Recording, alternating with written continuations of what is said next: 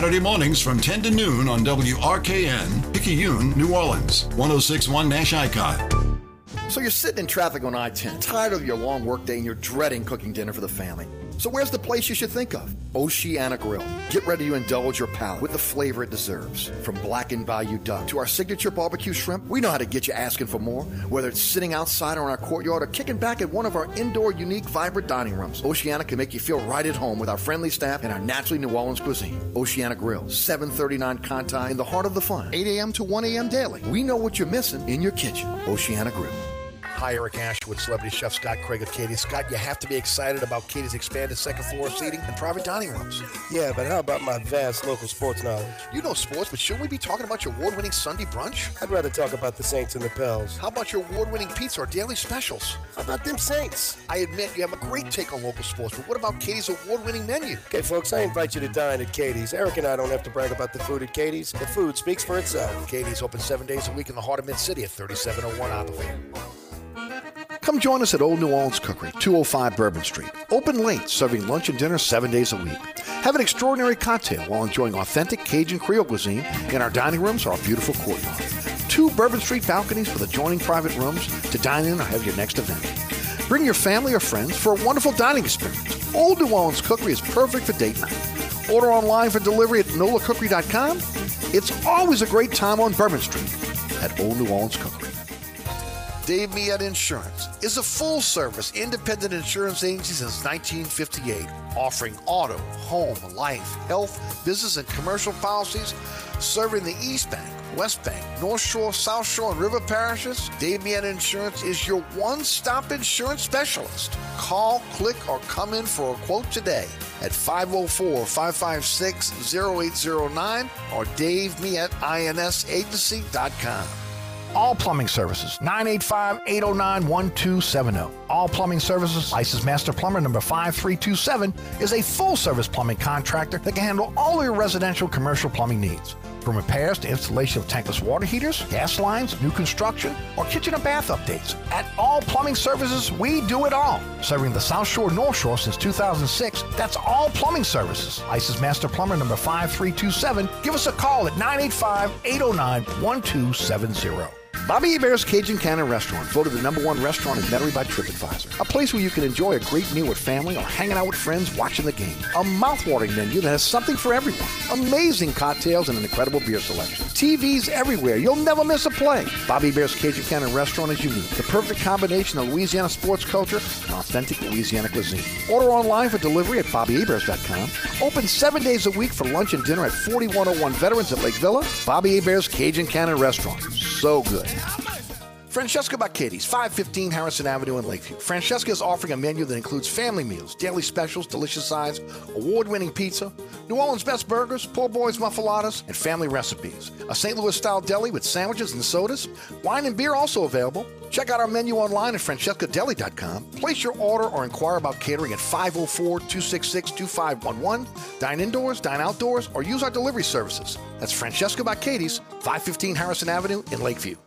Mambo's, 411 Bourbon Street. Three floors of incredible dining in what might be the most beautiful restaurant on Bourbon Street. Cajun Creole cuisine at its finest and magnificent cocktails. Come dine in our authentic French Quarter courtyard or on our Bourbon Street balcony. Come experience Bourbon Street's only rooftop bar. Mambo is perfect for a night out with friends, a romantic getaway, your next event, or a delicious meal with family. Lunch and dinner seven days a week. Order online for delivery at mambonola.com. Make your next New Orleans memory at Mambo's. Eric Ashby with my good friend Mike Delahousie at the TikTok Cafe. Mike, I was craving the best breakfast in town. Thank you, Eric. Yeah, but they were closed, so I'm back here at the TikTok Cafe instead. You know, that's not nice. Come on, man. You know we aim to please. You got to get a better aim, pal. Stop. You know we never close, huh? Well, neither does the morgue, so what's your point? Ah, you unbelievable. You know, you got to admit, we've got the best prices in town. Gluten free? Uh, I think you're missing the point, bud. The TikTok Cafe in the heart of Metairie at Causeway and I-10 are better known as the intersection of diabetes and high cholesterol. If you ever have any problems with your air conditioner heating system, you want someone who will be there to help right away. Take it from me, Eric Asher. When it comes to repair, there's no one I trust more than my friends at Burkhardt Air Conditioning and Heating. Burkhardt provides emergency repairs for any brand of cooling and heating system, and you can call them anytime. The team has years of experience, and they know how to get you up and running fast. So when you need help with your AC or heating system, you want someone who will be there right away.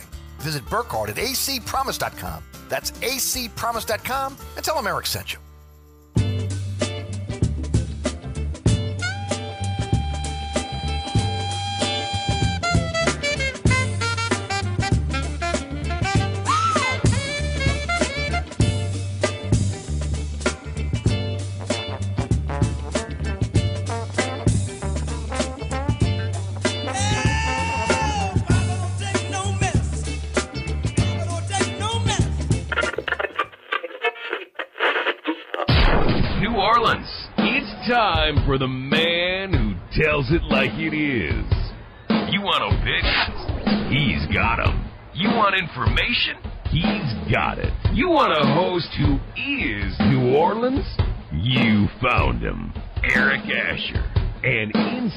New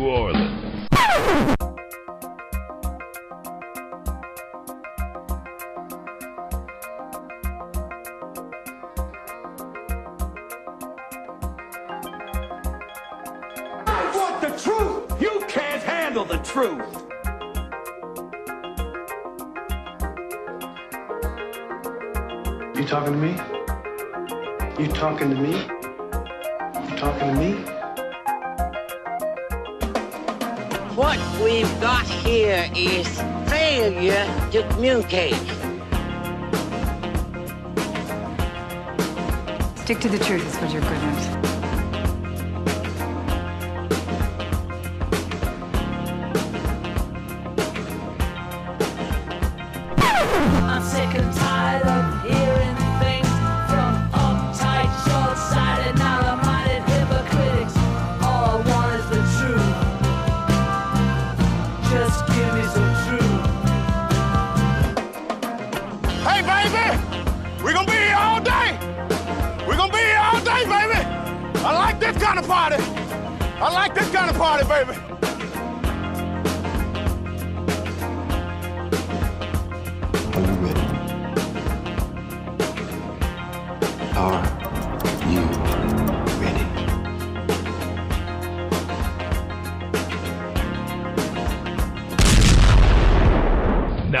here's our man, Eric Asher.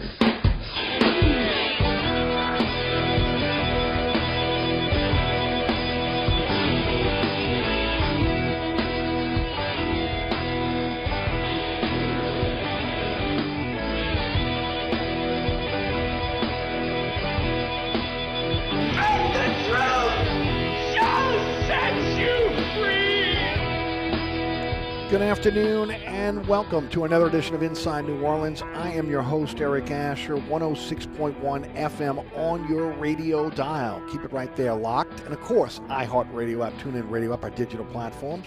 Free download, take the show with you anywhere. And then, of course, on the World Wide Web at NashFM1061.com and also ericasher.com. Love if you join us on our social media platforms. Join the family at Eric underscore Asher on X, Eric Asher on Facebook, Inside New Orleans Show on Instagram and on Threads. And of course, the podcast of this program can be found everywhere. Anchor, Spotify, or Homebase. We're on all podcasting platforms. Just search Inside New Orleans Show with Eric Asher and you'll find that. And thank you for listening on uh, our podcasting platforms. We appreciate that very much as well. Today's program is brought to you by our friends at the Oceana family of restaurants. Oceana Grill, serving breakfast, lunch, and dinner daily, starting at 8 a.m. in the morning with again breakfast, 8 a.m. until 1 p.m. Dinner lunch is 10 a.m. until 4 p.m. Dinners from 4 p.m. until 1 a.m. And don't forget they're open seven days a week, open late. Uh, of course, right down the block is uh, Old New Orleans Cookery. Uh, again, uh, serving lunch and dinner daily. Fantastic cocktails. Two Bourbon Street balconies for you to enjoy, again, your next event.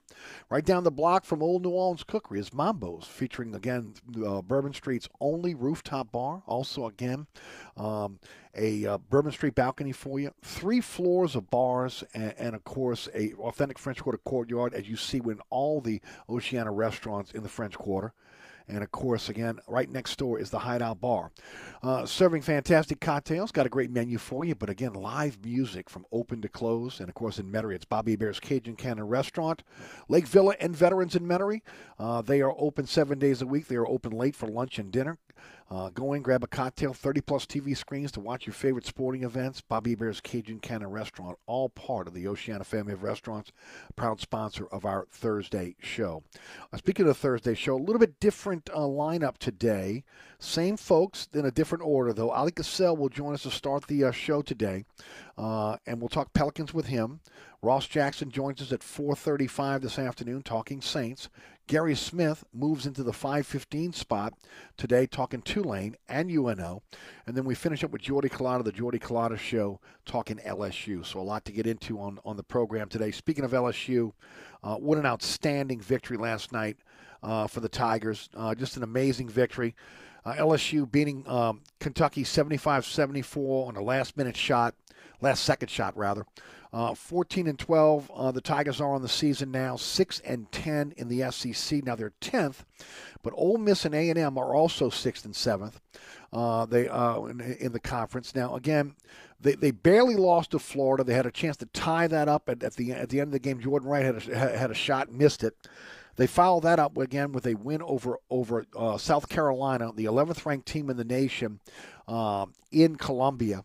And then last night, again, they, they beat uh, the what has been the class the SEC probably my entire lifetime and through most of the SEC, which is the Kentucky Wildcats in basketball. Uh, they're not the team they once were. Uh, but they're still 17th ranked, and it's still a great victory for, for the Tigers. As again, uh, the the uh, student body rushed the uh, uh, rushed the the court. it was a sight to see. And look, it's interesting to see what's going to happen with the Tigers now. They're four and seven in quad games. But the remaining schedule uh, in the SEC, their opponents are 15 and 45. Mississippi State's up next, followed by Georgia, Vandy, Arkansas, Missouri, all winnable games for the Tigers. Be interesting to see again if they can if they can do a little sweep here, and maybe get into contention for an NIT bid, or do I dare say, maybe maybe maybe in the field of 68. Maybe we'll see. Again, that's a long way off, but we shall see. All right, uh, we're gonna uh, again. That's uh, just a huge victory for um, McMahon and LSU. And look, uh, I, I, said it last year. I, I, said at the beginning of this season. I had my doubts about McMahon. Uh, I knew he had a lot of time on his contract, which again, the reason why they did that was because of the sanctions brought down by the NCAA, uh, the penalties that happened during the Will Wade era. again, all the defections that we saw when Will Wade left, when the sanctions were coming down, where he had to basically, you know, start from scratch. And in, in, in less than two seasons, it looks like he's righted the ship. Uh, it's going to be an ongoing situation for him. He's got he's in the shadow of Kim, Mul- Kim Mulkey, and again, the, the world the uh, the, the NCAA champion uh, uh LSU Lady Tigers.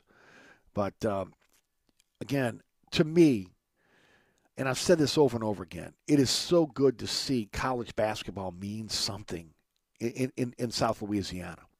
Uh, again, I grew up in a time where, again, uh, we were putting four, five, sometimes six teams in the NCAA. Uh, basketball was relevant in, uh, in, in in this state on the college game, with the college game. Hasn't been that way for a while, at least consistently with the teams. I mean, I, the days of UNO going to the to the big dance, Tulane going to the big dance, you know, LSU consistently every year going. Again, then you you know, Louisiana Tech, you know, again you you, you have uh, you know one of the other smaller schools sneaking in a Southern or Grambling. Uh, you don't see that anymore consistently in Louisiana. It's just so good to be able to see a game like last night, which really kind of brought me back to, again, why I loved LSU basketball so much. Now, look, the PMAC was not filled, okay? It holds 14,000. You could look on the on the TV copy last night that again the, the upper bowl was not filled, but again it was a loud crowd. Uh, and the Tigers coming down, once coming back once again from 15 down to beat the Kentucky Wildcats. Uh, after again coming back, uh, I think it was a 16 point deficit against South Carolina on Saturday. So, uh, some really good news for the LSU basketball team. Uh, as far as the Pelicans go, again, it's back to the grindstones for the Pels again as they are um, in the Smoothie King Center tonight taking on Houston.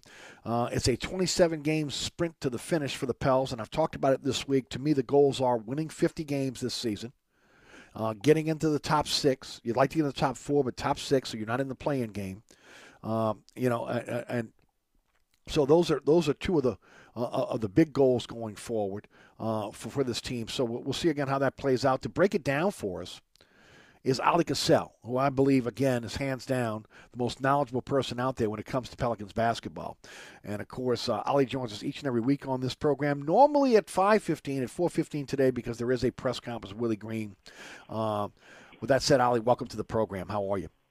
Yeah, thanks, Eric. We've got one of those rare Thursday games at home. So, yeah, regular time slot. Thanks for moving me up an hour. No, no problem. Hey, let, let, me do something. Let me do, let me do some clean something up real quick, if you could. This half hour is brought to you by our friends at Old New Orleans Cookery, uh, 205 Bourbon Street, serving lunch and dinner seven days a week. Folks, I'm telling you, two Bourbon Street balconies with adjoining private rooms to have your next event in. Uh, there again, a private restroom.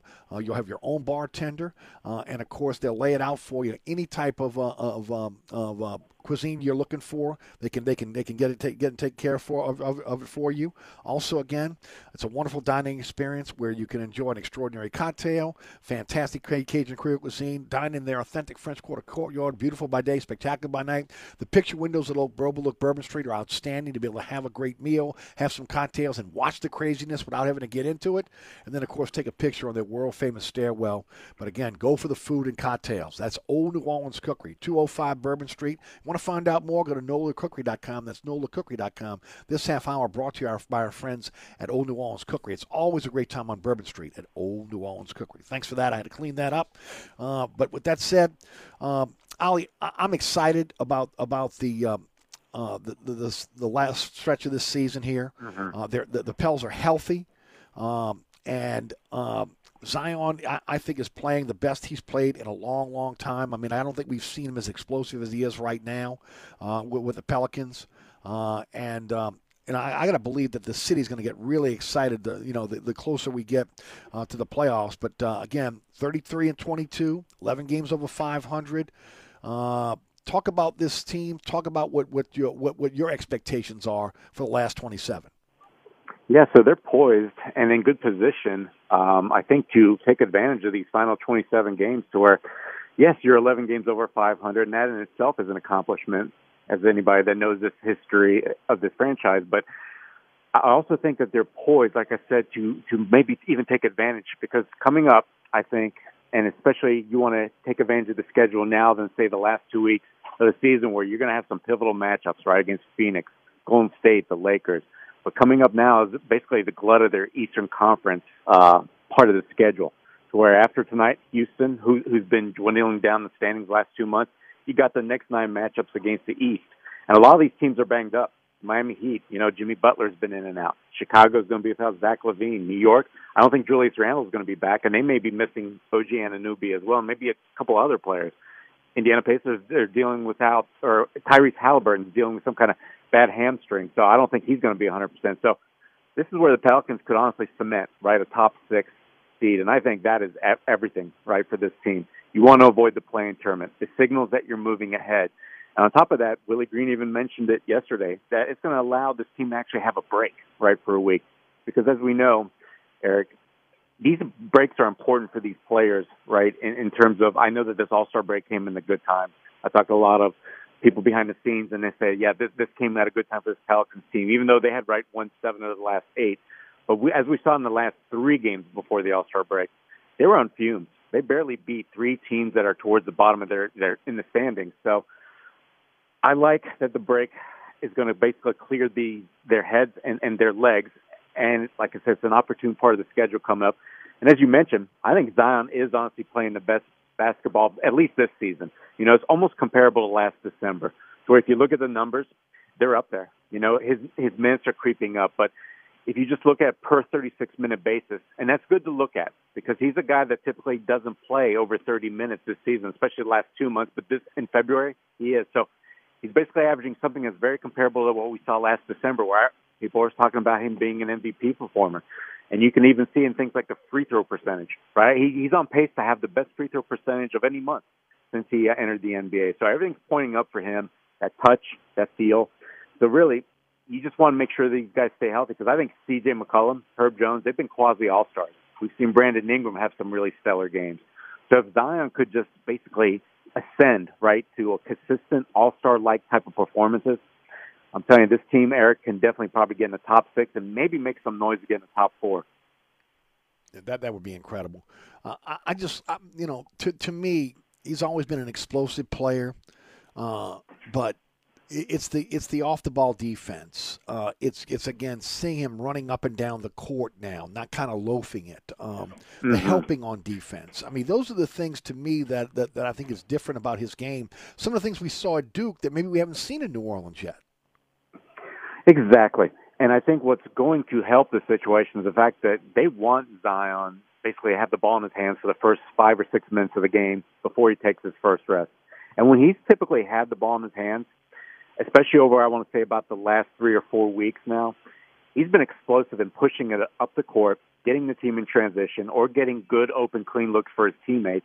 And I think that ignites him all over the court. That turns him into kind of that Duke Zion, to where you see him all of a sudden going for rebounds with more gusto, making some defensive plays, moving and just moving his feet more quickly defensively. I know that he got lit up against the Washington Wizards. Deni uh, Avdija really, you know, got started, and it was largely against Zion. But for the most part, like I said, I see the effort, and that's something that wasn't there for the first few months of the year. So I just think that everything, like I said, is trending that way. And with him having the ball in his hands, that gets him engaged faster. I mean, I think we lamented the fact that he didn't look like Zion for the first two months, and and he even said himself, "I feel like I'm out of the loop. I'm just going to kind of take a back seat." He said he physically wasn't anywhere close to that being that Zion, and now he's telling us he's at about 93%, and we're seeing it. So, like I said, it's a perfect time for him to be ramping up and hitting, you know, getting closer and closer to 100%, because this team. I, I'm telling you, I know that Draymond Green said what he did during the All Star break, Yep. saying nobody's afraid of the Pelicans. I guarantee you, most of these contenders don't want to face this team. They're deep. They've got some real All Star caliber players, and when you've got a guy like Zion, who honestly just moves defenses with the way he can just attack the lane, yeah, Eric. Like I said, if these guys can stay healthy, I'm liking what I'm seeing. Dyson Daniels, talk about his surgery, talk about the, the expected time out, and now who fills those roles? Yeah, that's a tough blow because as we've seen, he's really cemented himself as one of the best defenders in the NBA. Great glimpse last year, and I think he only further and solidified his positioning this year to where when Herb Jones either got in foul trouble, had to miss a game, or whatever the reason was, Willie Green could rely on putting Dyson, and you really didn't miss skip a beat, right? So that's going to be missed. Suddenly now you're going to be looking more to Naji Marshall, others picking up the slack, relying on Jose Alvarado. But yeah, losing Dyson, and, and that's the thing. We're not sure of when he's going to be back. Pelicans said that after surgery, surgery which was uh, uh, successful, that it would take about four weeks since the surgery to come up with a proper timeline. But what I'm hearing is that he, he had something similarly done to what Trey Murphy had in September. And, you know, Trey went on to miss 10 to 12 weeks, right? So it wasn't a repaired Dyson had. He had a little bit of his meniscus uh, that was fraying, kind of just sanded down, right? So where it wouldn't bother his knee, wouldn't cause any kind of discomfort. So, you know, we're looking, Eric, anywhere. I'm, I'm thinking minimum probably he's going to miss eight weeks. Hopefully it'll be closer to that time frame, but if not, something closer to what, like I said, Trey, who missed 10 to 12. So mm-hmm. therefore, right, that puts the rest of the season c- clearly in jeopardy. With that said, if you wanted to bring him back, I mean, how do you do that when now you need a ramp up period, right? We saw that with, with Trey Murphy. You'll need a ramp up mm-hmm. period here.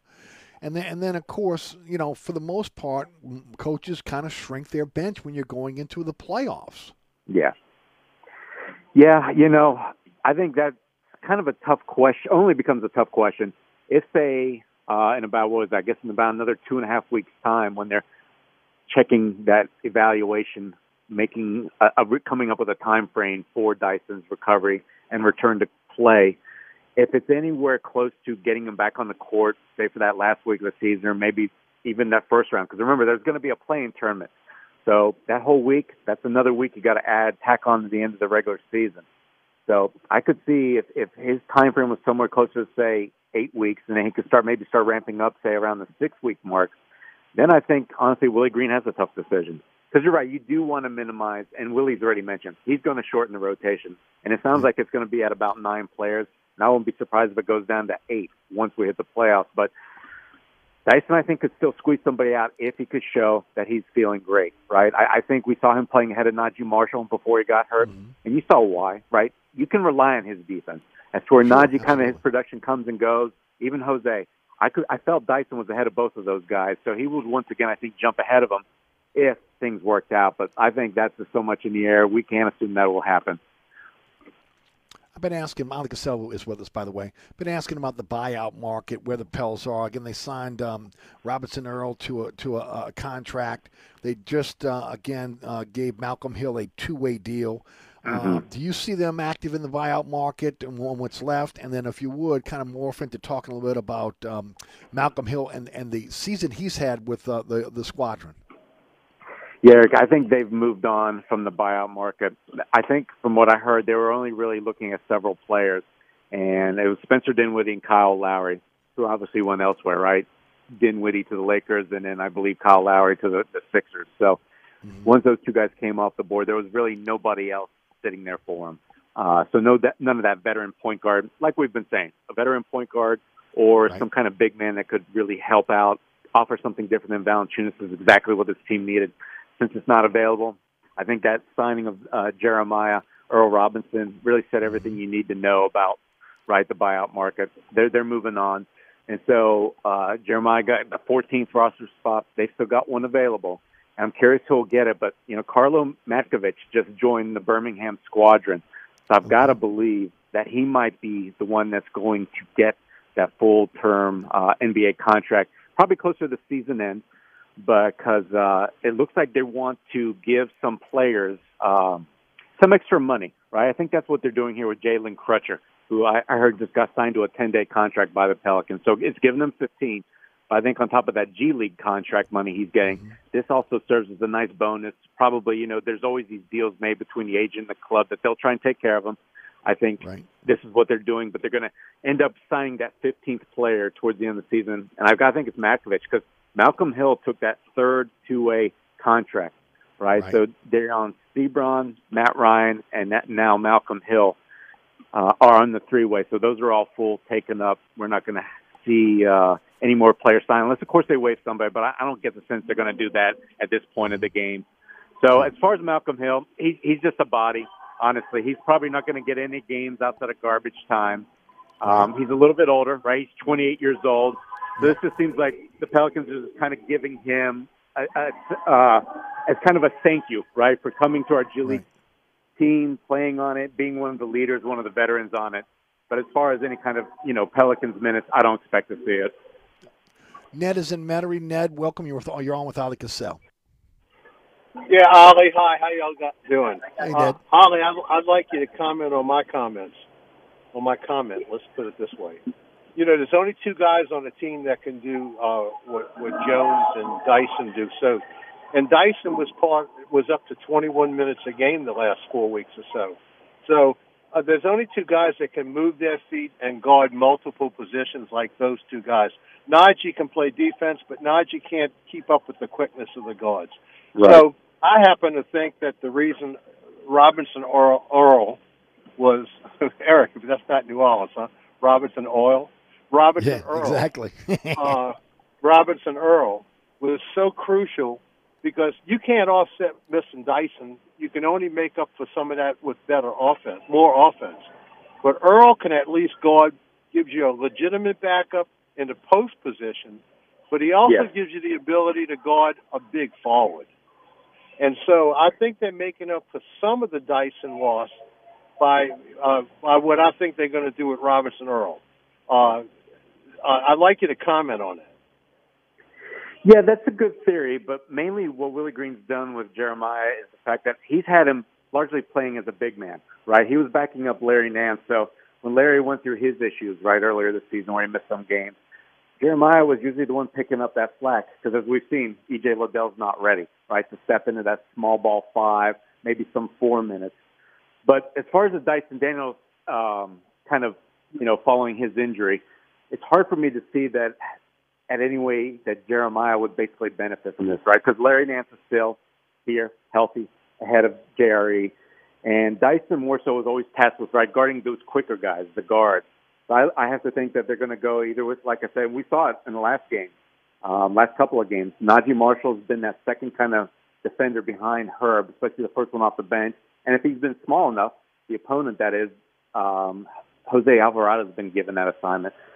So yeah, I actually like Jerry. I think he actually serves the purpose. And if Willie Green ever decided to go more offense, go quicker pace, I've seen him shoot the ball well enough. And on the on the year, the stats look okay, but behind the scenes, he really has a nice shot.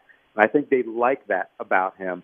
So, in one sense, Jerry definitely serves a purpose, but more so, like I said, in a backup situation. So it, I don't see how he's going to largely benefit from Dyson being hurt. I think other guys are going to get that time first. Ned, you have a follow up? No, no. Thanks for the comment. I appreciate it. You got it, bud. Yeah, Thank you. Ned. Appreciate the phone call, buddy. All right. Oleh, as we get ready to wrap it up, talk about tonight's game against Houston. Yeah, Houston's in a nice tailspin, right? It's not going to be the same team that beat the Pelicans a couple of times earlier this season. As we saw, right, New Orleans actually got one of those wins, or one, made up for one of those losses with a win earlier against Houston. But they're coming in, I think, five and twelve over their last seventeen, and they've largely been not winning those close games anymore. So you know what they're going to do, right? They're going to play tough. They're going to try and not allow the Pelicans, um, especially their big three, right? CJ, Brandon Ingram having space.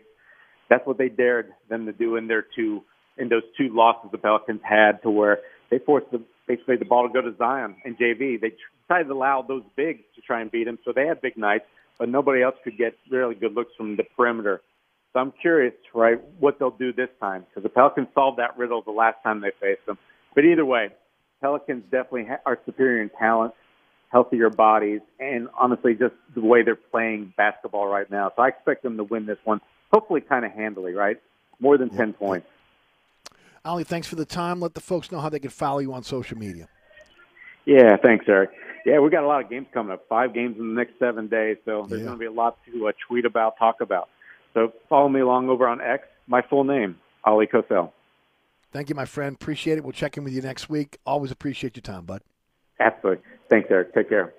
There- he goes, Oleh Kosel, the Bur- uh, Kosel with us again on the program.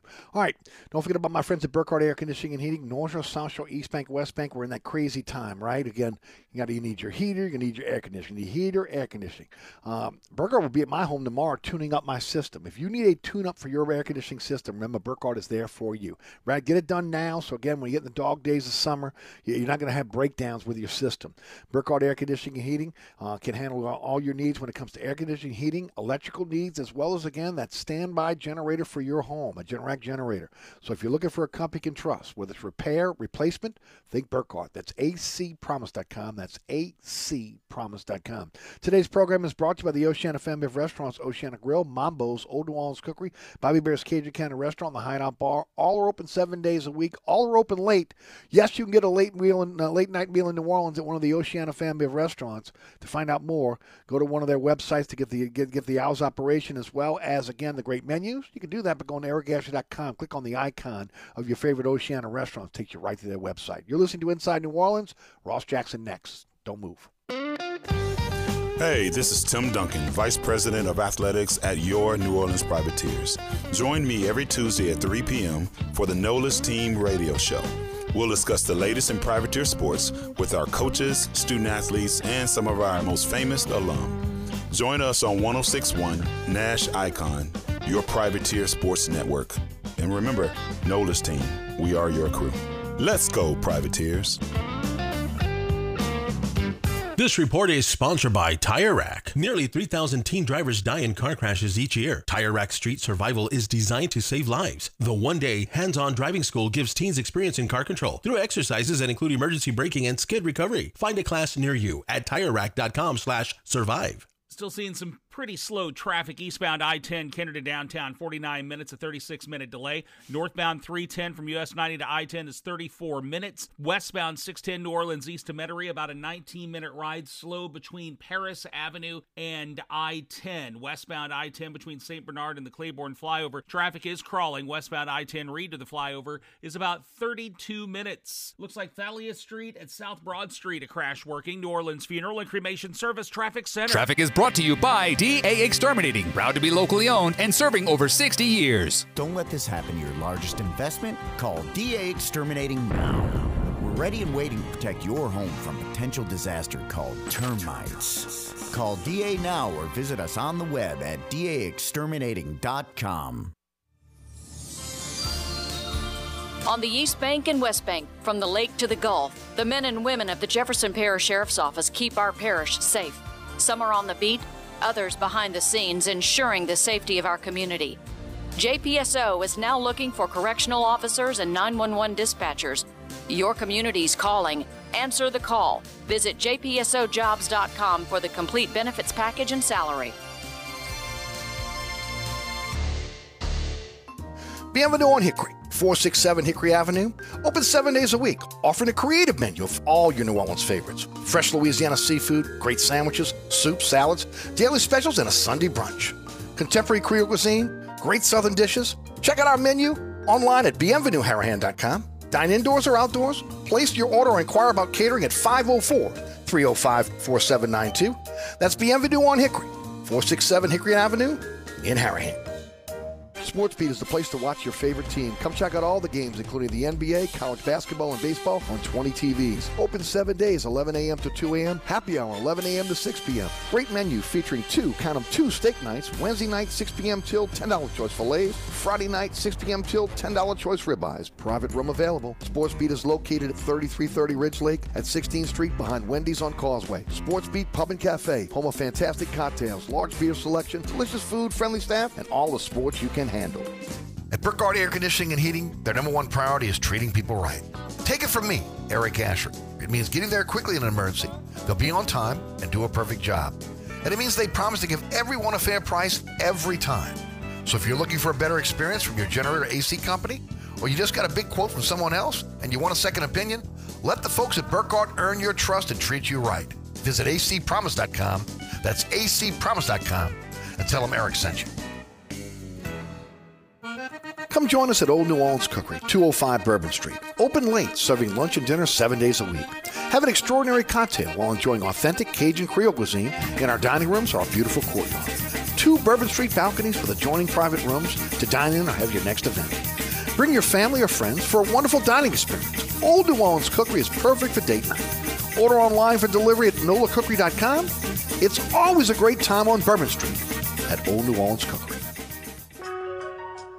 Welcome back to Inside New Orleans. Thanks so much for being there. Again, today's program is brought to you by the Oceana Family of Restaurants. This half hour brought to you by our friends at Bobby Hebert's Cajun Cannon Restaurant, part of the Oceana Family of Restaurants. Man, I tell you what, it's that time of year. We got overlapping sports, and you're saying, "How am I going to watch all these all these sporting events?" Well, you go to Bobby Hebert's Cajun Cannon Restaurant. You either belly up to the bar, get yourself a table, you, your friends, uh, order a whole bunch of food and cocktails and, and, and, and beer, and sit down and watch your favorite uh, your sporting event because they got 30 plus TV screens. Even in the restroom, there's a TV screen, so you'll never miss a play. Rated number one restaurant in Metairie by TripAdvisor. Again, a place where you get a fantastic meal, but also again, uh, amazing cocktails, incredible beer selection, and a menu that has something for everyone. Yes, Cajun Creole cuisine at its finest, but again, so much more. Great Louisiana uh, uh, seafood, pasta, barbecue ribs that'll melt in your mouth. Take the burger challenge if, if you dare, and of course, so much more. Uh, you want to find out more? Go to BobbyHeberts.com. Again, remember, Bobby Hebert's Cajun Cannon Restaurant is unique. Why? Because the perfect combination of Louisiana sports culture and authentic Louisiana cuisine. That means what? That means again the memorabilia that adorns the walls at Bobby Hebert's Cajun Cannon Restaurant. Some of them one, one of a kind items. And if you're a memorabilia buff like myself, uh, it's like you're in a sports museum. If you haven't checked it out, check it out. Open seven days a week, lunch and dinner, 4101 Veterans at Lake Villa. It's Bobby Bear's Cajun Cannon Restaurant. It's so good. All right, welcome back. Want to thank Oleh Kosel for joining us on the program. Ross Jackson of Locked On Saints podcast uh, is, is, our guest each and every uh, uh, week at this time. And I'm telling you, ladies and gentlemen, right now it's about to get fast and furious with the New Orleans Saints. Again, uh, getting under the salary cap, getting ready for free agency. Again, uh, they, they got a whole new uh, coaching staff on the offense side of the ball. And of course, again, Ross breaks it down for you every day with his podcast, which is absolutely fantastic. And of course, we're so happy to have him with us each and every, each and every Thursday. Ross, welcome back to the show. Thanks so much for your time as always, my friend. Hey, buddy. Appreciate you having me on. Always a pleasure to be here with you. Hope you're doing well. Doing well. Ross, before we get started, tell the folks about the podcast and where they can find your written work.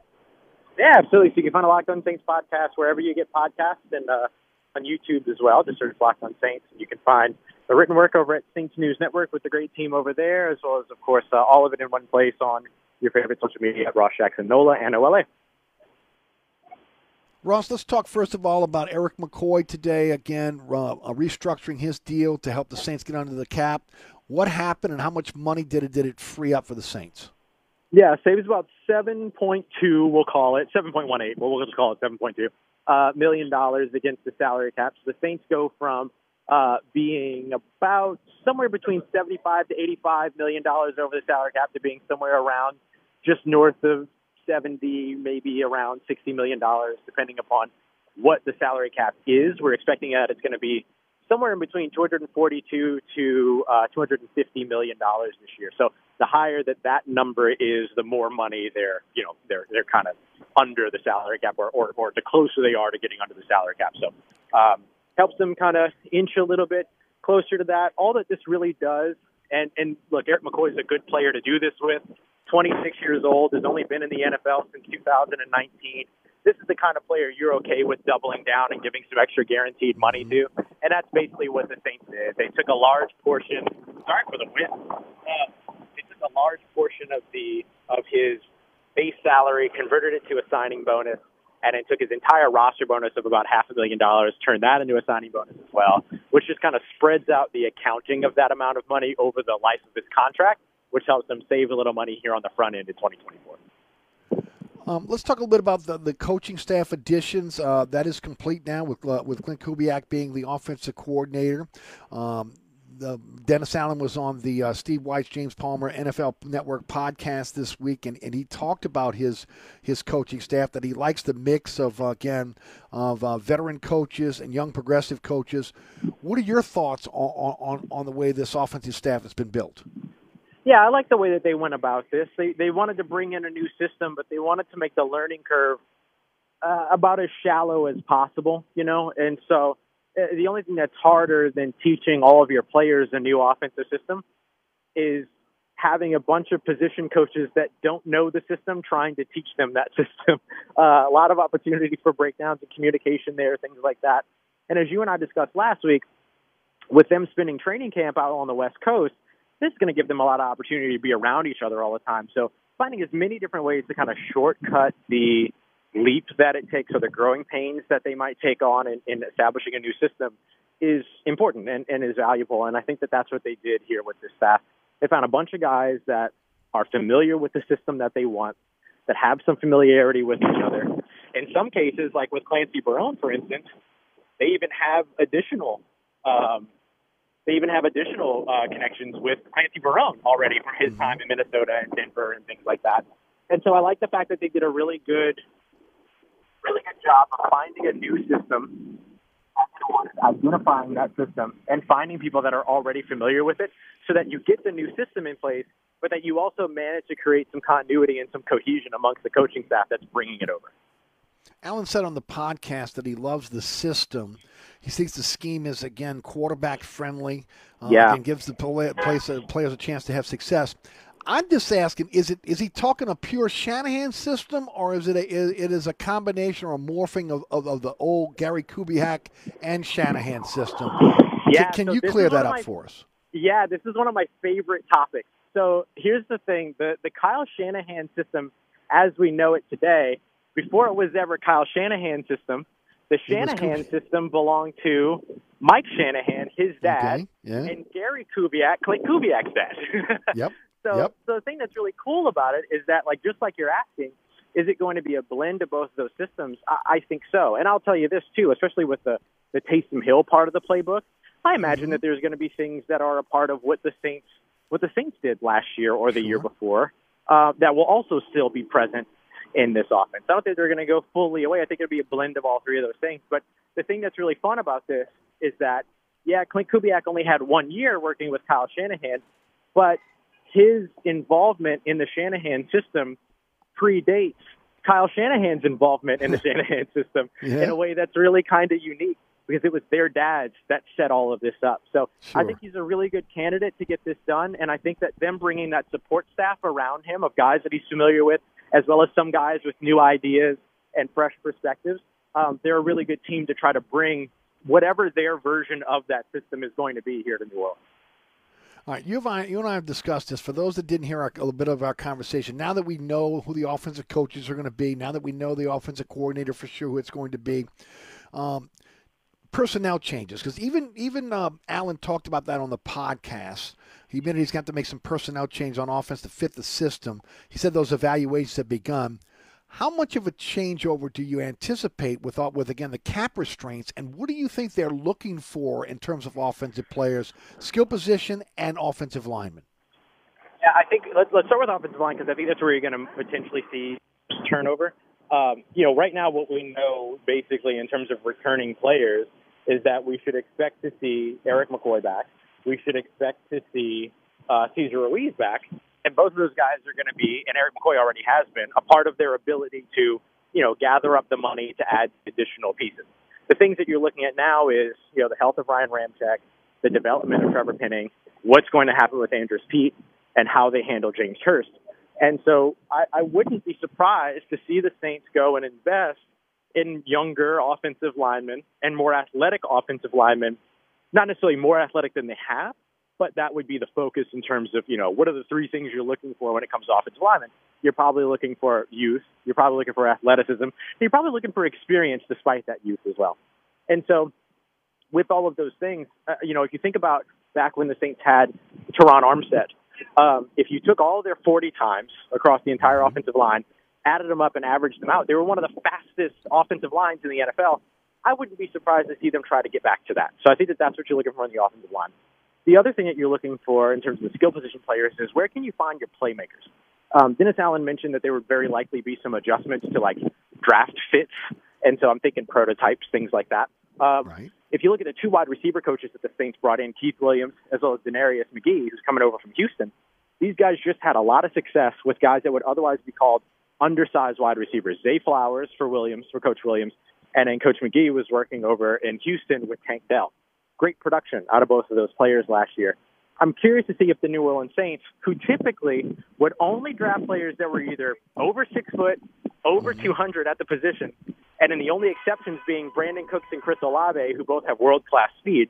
I'm curious to see if maybe the size prototype changes now, knowing that they have some successful or some coaches in the building that have had a lot of success with some of those smaller wide receivers. Ross Jackson with us, Locked On Saints podcast. Ross, with again not uh, a lot of money to work with in, in terms of uh, free agency, and then of course, really again a, a devoid of, of again that the, really the meat of the draft, which is again the the second, the third, fourth round uh, picks. Uh, how do you think the Saints are going to approach this draft? Uh, obviously, I, I, believe they need offensive and defensive linemen. I heard Sean Fazende say last night on on, on, on, on their overtime program that I, I had Mm-hmm. recorded. He was talking about uh, Brock Bowers, the, the the, the tight end out of um, out of Georgia. How much of a fit he'd be for the Saints? What are your thoughts? What, what are they yeah, looking I, for? I'm.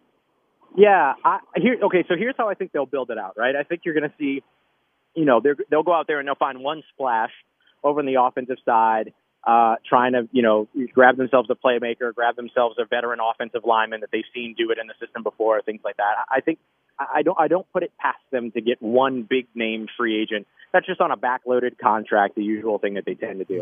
And then I imagine there'll be a lot of like mid-level, affordable players after that, right? Con- cap, cap conscious kind of additions, if you will, um, to help to kind of settle up some of their needs and then go into the draft ready to kind of stick and pick at 14. I, I wouldn't be surprised about. If there's any draft for them to trade back in, this might be the one if they can pick up that extra third or extra fourth round pick. I just don't know that we're ever going to see it. I think they've had good opportunities to do it before and have chosen not to. This just doesn't seem like a team that trades back, right? Right. So I think you're trying to find a way to add that, and then maybe you know leverage some of the assets from next year, potentially even players, depending upon what's going to happen with guys like you know um, Marshon Lattimore and whatever those conversations are that end up happening at that time. So there's opportunities to also trade up to get into the third and fourth round. I'm not a big fan of drafting a tight end in the top 15. I'm not a big fan of drafting a tight end in the first round. Um, right. They're just such a low impact position, and it takes so long to translate to the NFL when you're playing in that position. Because, yeah, Brock Bowers might be a guy that's ready to hit the field as a pass catcher, but if he's going to hit the field, he's got to be able to block. And if he's going to be put on the sideline, and we saw this with Adam Trautman right. recently, very good pass catcher at Dayton, not a very good blocker, and he couldn't find the field. I don't think you burn a first round pick with that potential being there, and especially because we haven't seen many first round tight ends pan out, especially here recently. So I would probably pass on that. You can get a guy in the fifth round like Theo Johnson, trade up into the fourth round. Theo Johnson out of Penn State, fantastic fit, does effectively the same thing, uh, but is a little bit of a better blocker and therefore translates to the NFL game. I think that if you're you're selecting somebody in the first round, offensive line, defensive line, or if the the best options there are off the board, looking at an opportunity to add a big time pass catcher at the wide receiver position, a big time playmaker in that case, that that's the way that I would go. I'm, uh, look, I'm with you. Uh, to me, it's offense, defensive line. That has to be the focus uh, going forward on, the, on this draft. Uh, the, the wide receiver position is so deep. You may have again a quality, a, a top wide receiver fall to you uh, if you stay at 14. And I agree with you. I think they're going to tap into next year's draft picks to try to get back into this into this draft and, and to be able to pick a, pick up some maybe middle round picks. Yeah, there, there's absolutely no reason not to, right? Like like if you're Dennis Allen, if you're if you're Mickey Loomis, and you're looking at you know three years of playoff absences, why play it safe this year?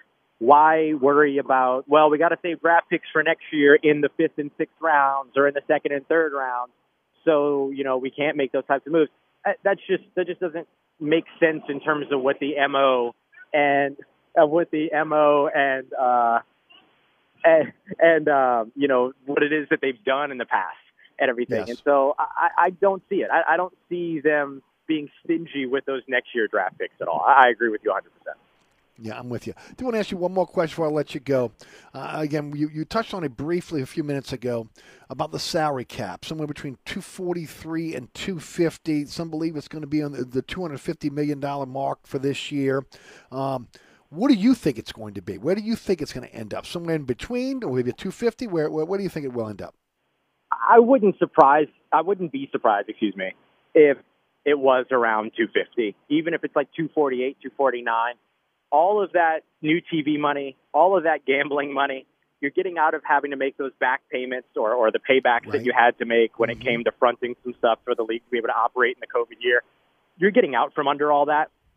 I know the NFL doesn't want to see a big time jump in salary cap. Like they don't want to end up with a three hundred million dollar salary cap out of nowhere. Sure. Um, you know, but I, I don't think that when you look at those negotiations happening between the NFL and the NFLPA, both of which who on the player side, the NFLPA wants as much money to go to the teams as possible.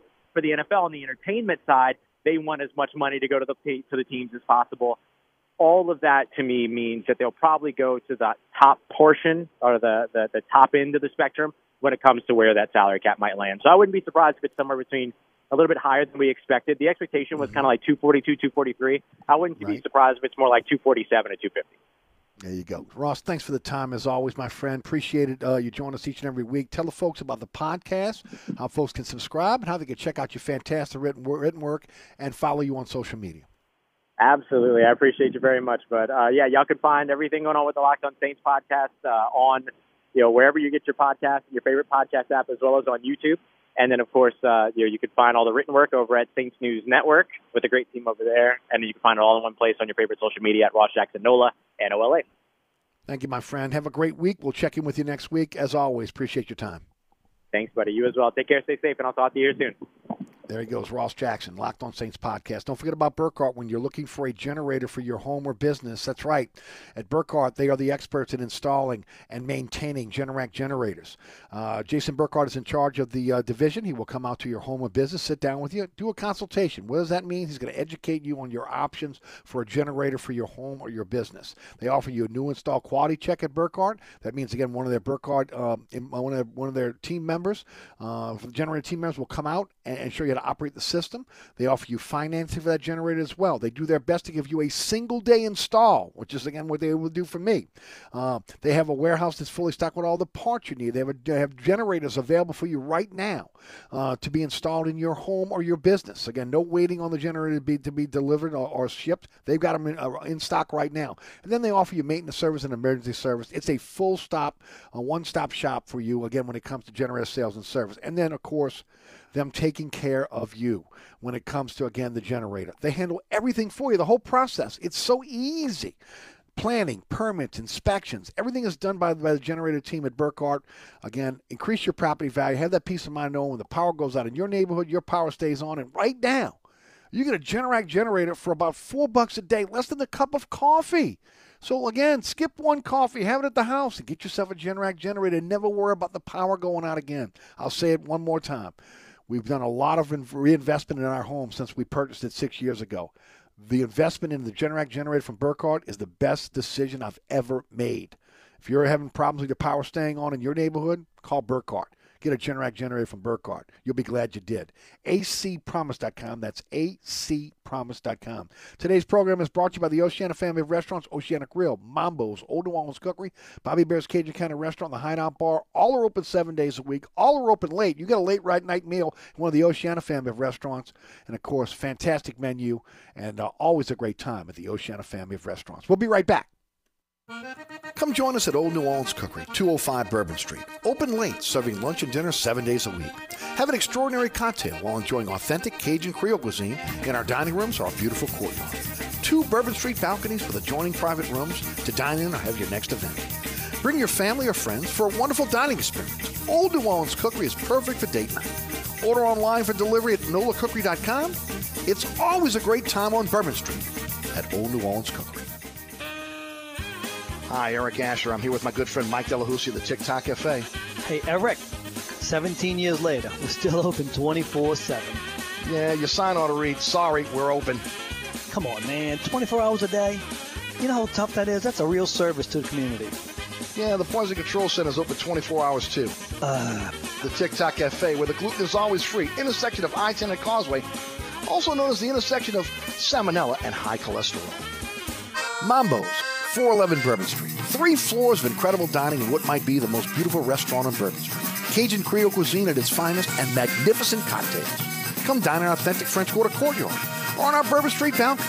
Come experience Bourbon Street's only rooftop bar. Mambo is perfect for a night out with friends, a romantic getaway, your next event, or a delicious meal with family. Lunch and dinner seven days a week. Order online for delivery at mambonola.com. Make your next New Orleans memory at Mambo's. If you ever have any problems with your air conditioner heating system, you want someone who will be there to help right away. Take it from me, Eric Asher. When it comes to repair, there's no one I trust more than my friends at Burkhardt Air Conditioning and Heating. Burkhardt provides emergency repairs for any brand of cooling and heating system, and you can call them anytime. The team has years of experience, and they know how to get you up and running fast. So when you need help with your AC or heating system, you want someone who will be there right away. Visit Burkhardt at acpromise.com. That's acpromise.com and tell them Eric sent you. Come join us at Old New Orleans Cookery, 205 Bourbon Street. Open late, serving lunch and dinner seven days a week. Have an extraordinary cocktail while enjoying authentic Cajun Creole cuisine in our dining rooms or our beautiful courtyard. Two Bourbon Street balconies with adjoining private rooms to dine in or have your next event. Bring your family or friends for a wonderful dining experience. Old New Orleans Cookery is perfect for date night. Order online for delivery at nolacookery.com. It's always a great time on Bourbon Street at Old New Orleans Cookery.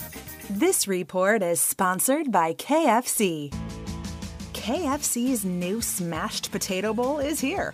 Fries, mashed potatoes, cheese, and bacon come together to make a smashable snack. That's only $3.49. It's finger licking good. Still seeing some pretty slow traffic eastbound I 10 Kennedy downtown, 49 minutes, a 36 minute delay. Northbound 310 from US 90 to I 10 is 34 minutes. Westbound 610 New Orleans east to Metairie, about a 19 minute ride, slow between Paris Avenue and I 10. Westbound I 10 between St. Bernard and the Claiborne flyover. Traffic is crawling. Westbound I 10 Reed to the flyover is about 32 minutes. Looks like Thalia Street at South Broad Street, a crash working. New Orleans Funeral and Cremation Service Traffic Center.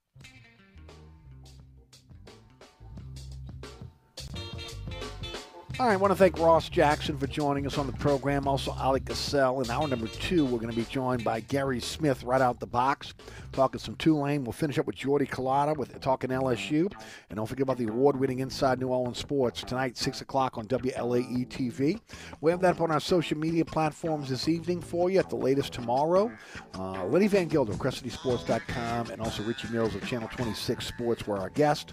Did a great job, and I'm telling you, it was a full show. College baseball, college basketball, Saints, Pelicans, uh, Tulane, LSU football. We covered it all for you. Even talked a little soccer on the program, so check it out. Uh, again, that's on tonight, 6 o'clock on WLAE TV. It's the award winning Inside New Orleans Sports. All right, we'll be right back after these messages. Today's program brought to you by the Oceana family of restaurants Oceana Grill, Mambo's, Old New Orleans Cookery, Bobby Hebert's Cajun Cannon Restaurant, the Hideout Bar. Looking for a place to grab a great meal, cocktail, have good fun times? Do it at one of the Oceana family restaurants. We'll be right back.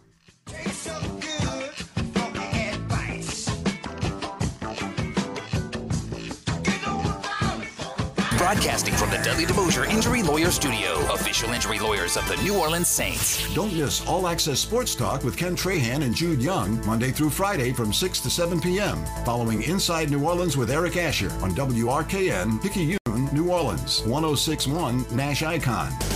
This report is sponsored by Dell Technologies. This year, Dell Technologies wants to help you do amazing things with their best tech. For a limited time only, save on select next gen PCs like the XPS 13 Plus, powered by Intel Core processors, and more. Save now at Dell.com/slash deals. Well, your Thursday is looking like a partly to mostly cloudy, kind of warm and breezy day today. Temperatures this afternoon will be rising into the mid to the upper 70s. We're expecting a cold front to roll through the area later on tonight, bringing a few isolated, maybe some scattered showers. But overall, on the day, about a 20% chance of rainfall in the forecast. And while we're going to wake to some cloudy skies on Friday morning, the afternoon looks like it's going to be absolutely beautiful with mostly sunny skies and temperatures rising into the upper 60s to low 70s. Saturday, another beautiful day with lots of sunshine and temperatures rising into the low 70s. On Sunday, lots of sunshine, temperatures in the mid 70s. From the WDSU Weather Center, this is WDSU meteorologist Damon Singleton. At Burkhardt Air Conditioning and Heating, their number one priority is treating people right. Take it from me, Eric Asher. It means getting there quickly in an emergency. They'll be on time and do a perfect job. And it means they promise to give everyone a fair price every time.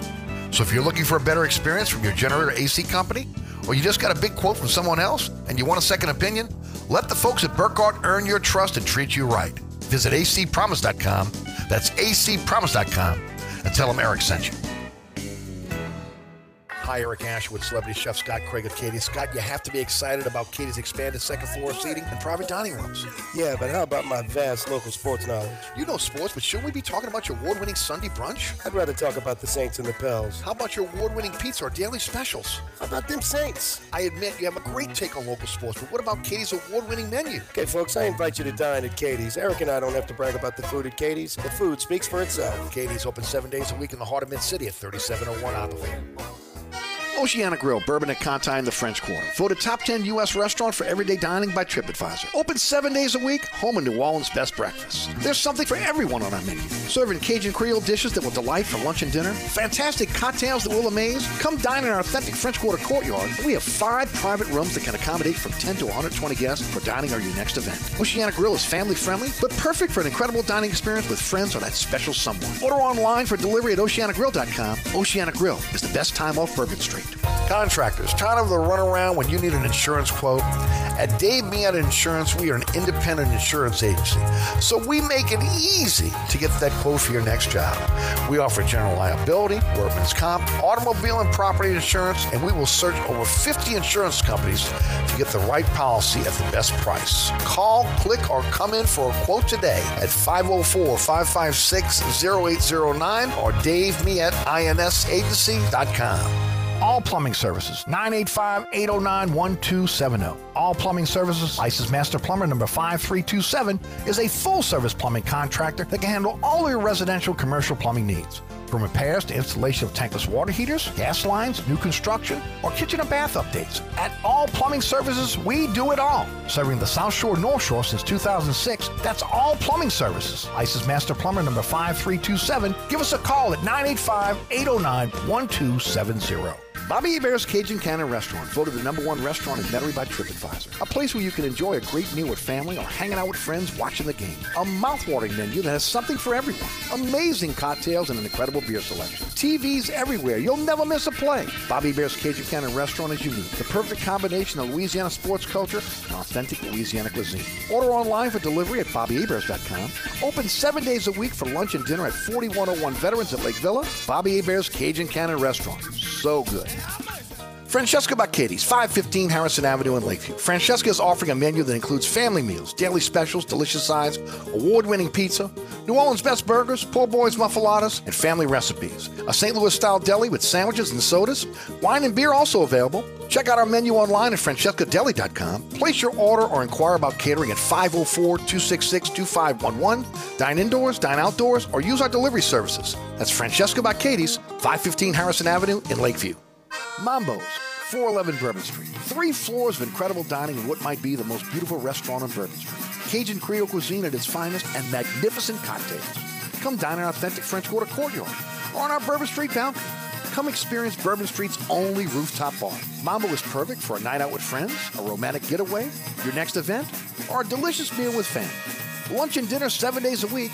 Order online for delivery at mambonola.com. Make your next New Orleans memory at Mambo's. I'm here with my good friend Mike Delahoussi of the TikTok Cafe. What you say to Eric? Hey, did I ever tell you you have like the perfect face for radio? No, Mike, did I ever tell you that you have the perfect 24 hour diner? Hey, bud, no, as a matter of fact, you haven't. That's because you don't. Come on, man, you know that ain't nice. And uh, neither is your help. Oh, man. Then why do you eat here so often? Well, my wife says that I'm a glutton for punishment. The TikTok Cafe, where the video poker is always hot on hot, Causeway and I-10, better known as the intersection of E. coli and salmonella. Come join us at Old New Orleans Cookery, 205 Bourbon Street. Open late, serving lunch and dinner seven days a week. Have an extraordinary cocktail while enjoying authentic Cajun Creole cuisine in our dining rooms or our beautiful courtyard. Two Bourbon Street balconies with adjoining private rooms to dine in or have your next event. Bring your family or friends for a wonderful dining experience. Old New Orleans Cookery is perfect for date night. Order online for delivery at nolacookery.com. It's always a great time on Bourbon Street at Old New Orleans Cookery.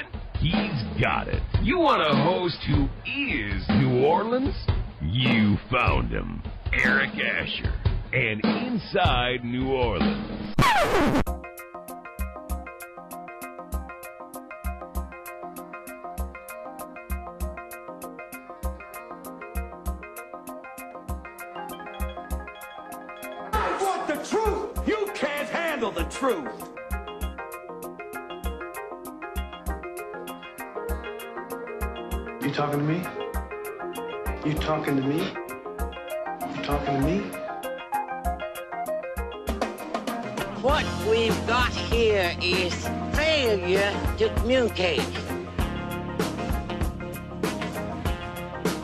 Stick to the truth is what you're good at.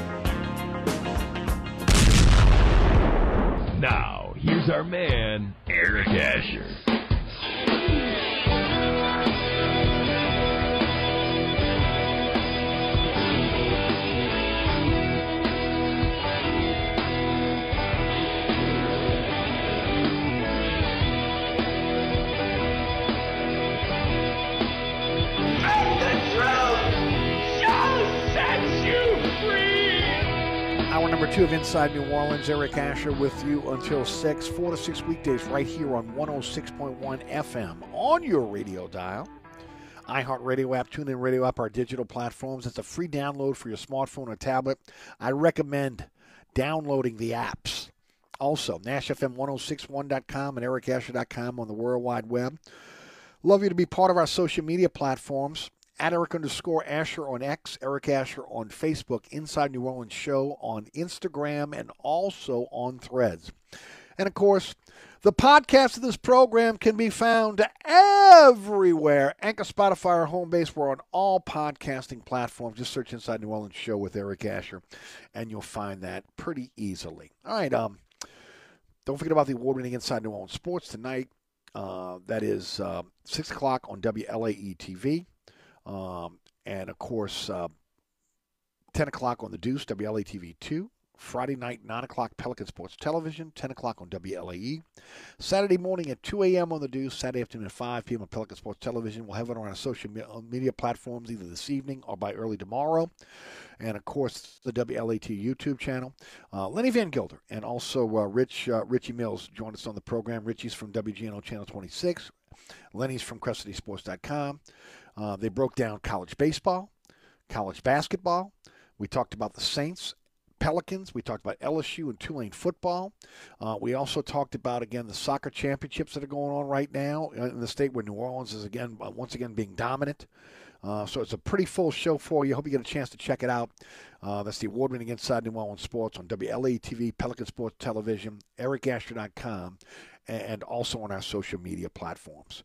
All right, I want to thank Oleh Kosel and Ross Jackson for joining us in hour, number one. We're just a couple minutes away from Guerry Smith of the Wave Report, who was kind enough to be able to move uh, into this slot this afternoon. Uh, and of course, he's with NOLA.com and the Times Picayune talking Tulane and UNO. And then we'll finish with Jordy Culotta, the Jordy Culotta Show, talking LSU. We've got a lot to talk about when it comes to LSU. Um, uh, a lot to get into with that, uh, and uh, we'll, we'll, discuss that. I want to remind everybody again about my friends at the Oceana family of restaurants. Uh, today's program is brought to you by my good friends at Oceana family of restaurants, Bobby Hebert's Cajun Cannon Restaurant, of course, also Old New Orleans Cookery, Mambo's, the Hideout Bar, and of course, where it all started. That's right, the mothership, and a place that I absolutely love uh, Oceana Grill. Bourbon and Conti the French Quarter voted top 10 U.S. Uh, restaurant for everyday dining by TripAdvisor. They are open seven days a week. They are open late, and they do serve breakfast, lunch, and dinner. The breakfast is outstanding. If you love breakfast, and you've never been to Oceana for breakfast, treat yourself. Uh, again, all your favorite breakfast uh, items that, that, that, you'd be looking for. World famous crepes. The Bloody Marys are outstanding. Uh, you know, I'm a pancake guy. Man, I, uh, the, the, chefs knew I wanted my pancakes. You know, eggs, grits, sausage, bacon. I'm all for it. Hash browns. Uh, as I mentioned, the, the, the, crepes they make are, again, outstanding. World famous. Um, uh, you you if you love breakfast, you'll find something on that breakfast menu that, that will absolutely delight you. And then of course that is 8 a.m. until 1 p.m. Lunch is from 10 a.m. until 4 p.m. and dinners from 4 p.m. until 1 a.m. And then you're talking about all your New Orleans favorites. You're talking about oysters on the half shell. You're talking about char grilled oysters made right in front of you. Belly up to the bar, get yourself a dozen. Uh, enjoy that. Also, again, uh, great Cajun Creole cuisine for you. Uh, fantastic Louisiana seafood, pasta dishes that are outstanding. Uh, the burgers are great. uh, barbecue ribs that will, bar- will literally melt in your mouth. I mean, there is something for everyone on that menu. But man, if you love our good old fashioned Cajun cuisine, you're going to go in and you're going to enjoy every moment of Oceana's uh, menu.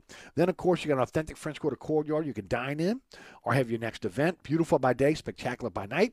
And then not one, not two, not three, but not four, but five private rooms for your next event. And I'm telling you, Oceana knows how to put on a, a, a party for you. Um, uh, they'll sit down with, again, their party planners, tell them what you're looking for, okay? And then they'll make the magic happen. Uh, those private rooms can accommodate from 10 to 120 guests. Uh, they'll set you up with food, cocktails, music, whatever you're looking for, they can co- cover, cover it for you when it comes to an event at Oceana. And of course, a family friendly. Uh, perfect place to be able to have an incredible dining experience with friends, family, maybe that special someone, maybe trying to close that business deal. Remember, they deliver in the French Quarter. And to find out more about Oceana Grill, go to oceanagrill.com. Oceanagrill.com, where you'll find the menu. You'll be able to contact them about a about um, uh, having your next event uh, in one of their private rooms. Uh, it's oceanagrill.com. Oceana Grill is the best time off Bourbon Street, open 8 a.m. until 1 a.m. daily. All right. Um, couple quick notes before we go to Guerry Smith uh, of uh, the Wave Report. Uh, again, uh, the Saints uh, reworked the deal of um, of uh, Erik McCoy today. Um, as we, we spoke earlier, again, saving about $11 million in the cap. Um, that will continue over the next few weeks. And LSU with an incredible win last night over Kentucky in the PMAC. Um, again, 75 to 74 on a last minute, last second shot.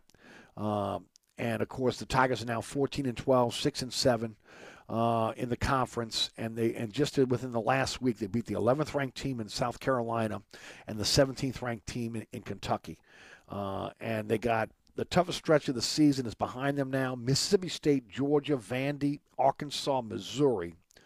Uh, they have a combined 15 and 45 record in the SEC. So this sets up for LSU to make a little bit of a run here. Uh, with again five games left, 14 um, wins, um, NIT possibly if they if they can go on a run. I think the NCAA's are an outside shot, but again, it was just good to see LSU basketball back last night, like it was a few weeks ago when we watched Tulane in Memphis, and of course that crowd and how great that was. It brought back memories. To break down Tulane and UNO for us, I think he's one of the best we have in the city. He's got a, a, got a great uh, website. It's called the Wave Report. It's where you get your Tulane information first. He also writes for, again, the Times Picayune, the Advocate, and NOLA.com. But I'm telling you, ladies and gentlemen, if you consider yourself a Tulane fan, you should be subscribing to the Wave Report. Guerry Smith is with us each and every week at 4.15, but today at 5.15. So gracious to be able to, to, be able to move for me. Guerry, how are you doing today, brother? Doing well, Eric. Doing better than I was when you had me on the show last week, and I was in the midst of writing four stories in one day. This has been much more of a a, a normal day, so so I, so I'm ready. oh, good. I'm, I'm, glad to hear. Well, you finally you, you did a great job last week. Yeah, Again, you did the TV I, I made show, one mistake. Came back I, and, and, the radio show. I had no yeah. complaints. I said that no, I know, I know. I said that Anthony Herron had transferred from UNO. I had the wrong player from last year. He was a senior on last year's team. He had no eligibility left. But other than that, I think I was okay. nah, you're okay. Um, okay. You know, I was just talking about the LSU situation last night. How you know, big yeah. win over Kentucky, and again, I was talking about Memphis, and you know, mm-hmm. the, you know, the, the, the the storming of the court. You know, when uh, uh, Tulane and uh, Tulane beat Memphis, and man, I tell you what. Um, um, it, it's good to see some decent basketball. I'm hoping that again Tulane can uh, can, can, can kind of right the ship here now. What 13 yeah. and 12, 4 and 9 in the American Athletic Conference, and they've had some tough sledding late lately. What's going on yeah. with Dave? Yeah, they, they're they're they're despondent right now, but you know they, these things don't always last. And uh, Memphis looked like they were totally in the tank, and then last night they beat the second place team in league, Charlotte, by about 22 points. Tulane needs to get out of the funk they're in right now. They played their worst, I think their worst game of the year against East Carolina because I think they were they were they still had a hangover from their well played loss to SMU at home because they they once they lost to SMU they realized they weren't you know they weren't going to meet any of their preseason goals. There was no way to do it. And uh they were tied with East Carolina early in the second half on Sunday and then played 5 minutes of just awful basketball. Um careless lazy passes not not no attention to detail on defense and really not a whole lot of effort during that 6 minute stretch 14-0 run lost another game. Maybe now that the pressure's off of them. They they got nothing. You know, they're they're now playing to try to get as good a seeding as they possibly can in the conference tournament and trying to just get some confidence back.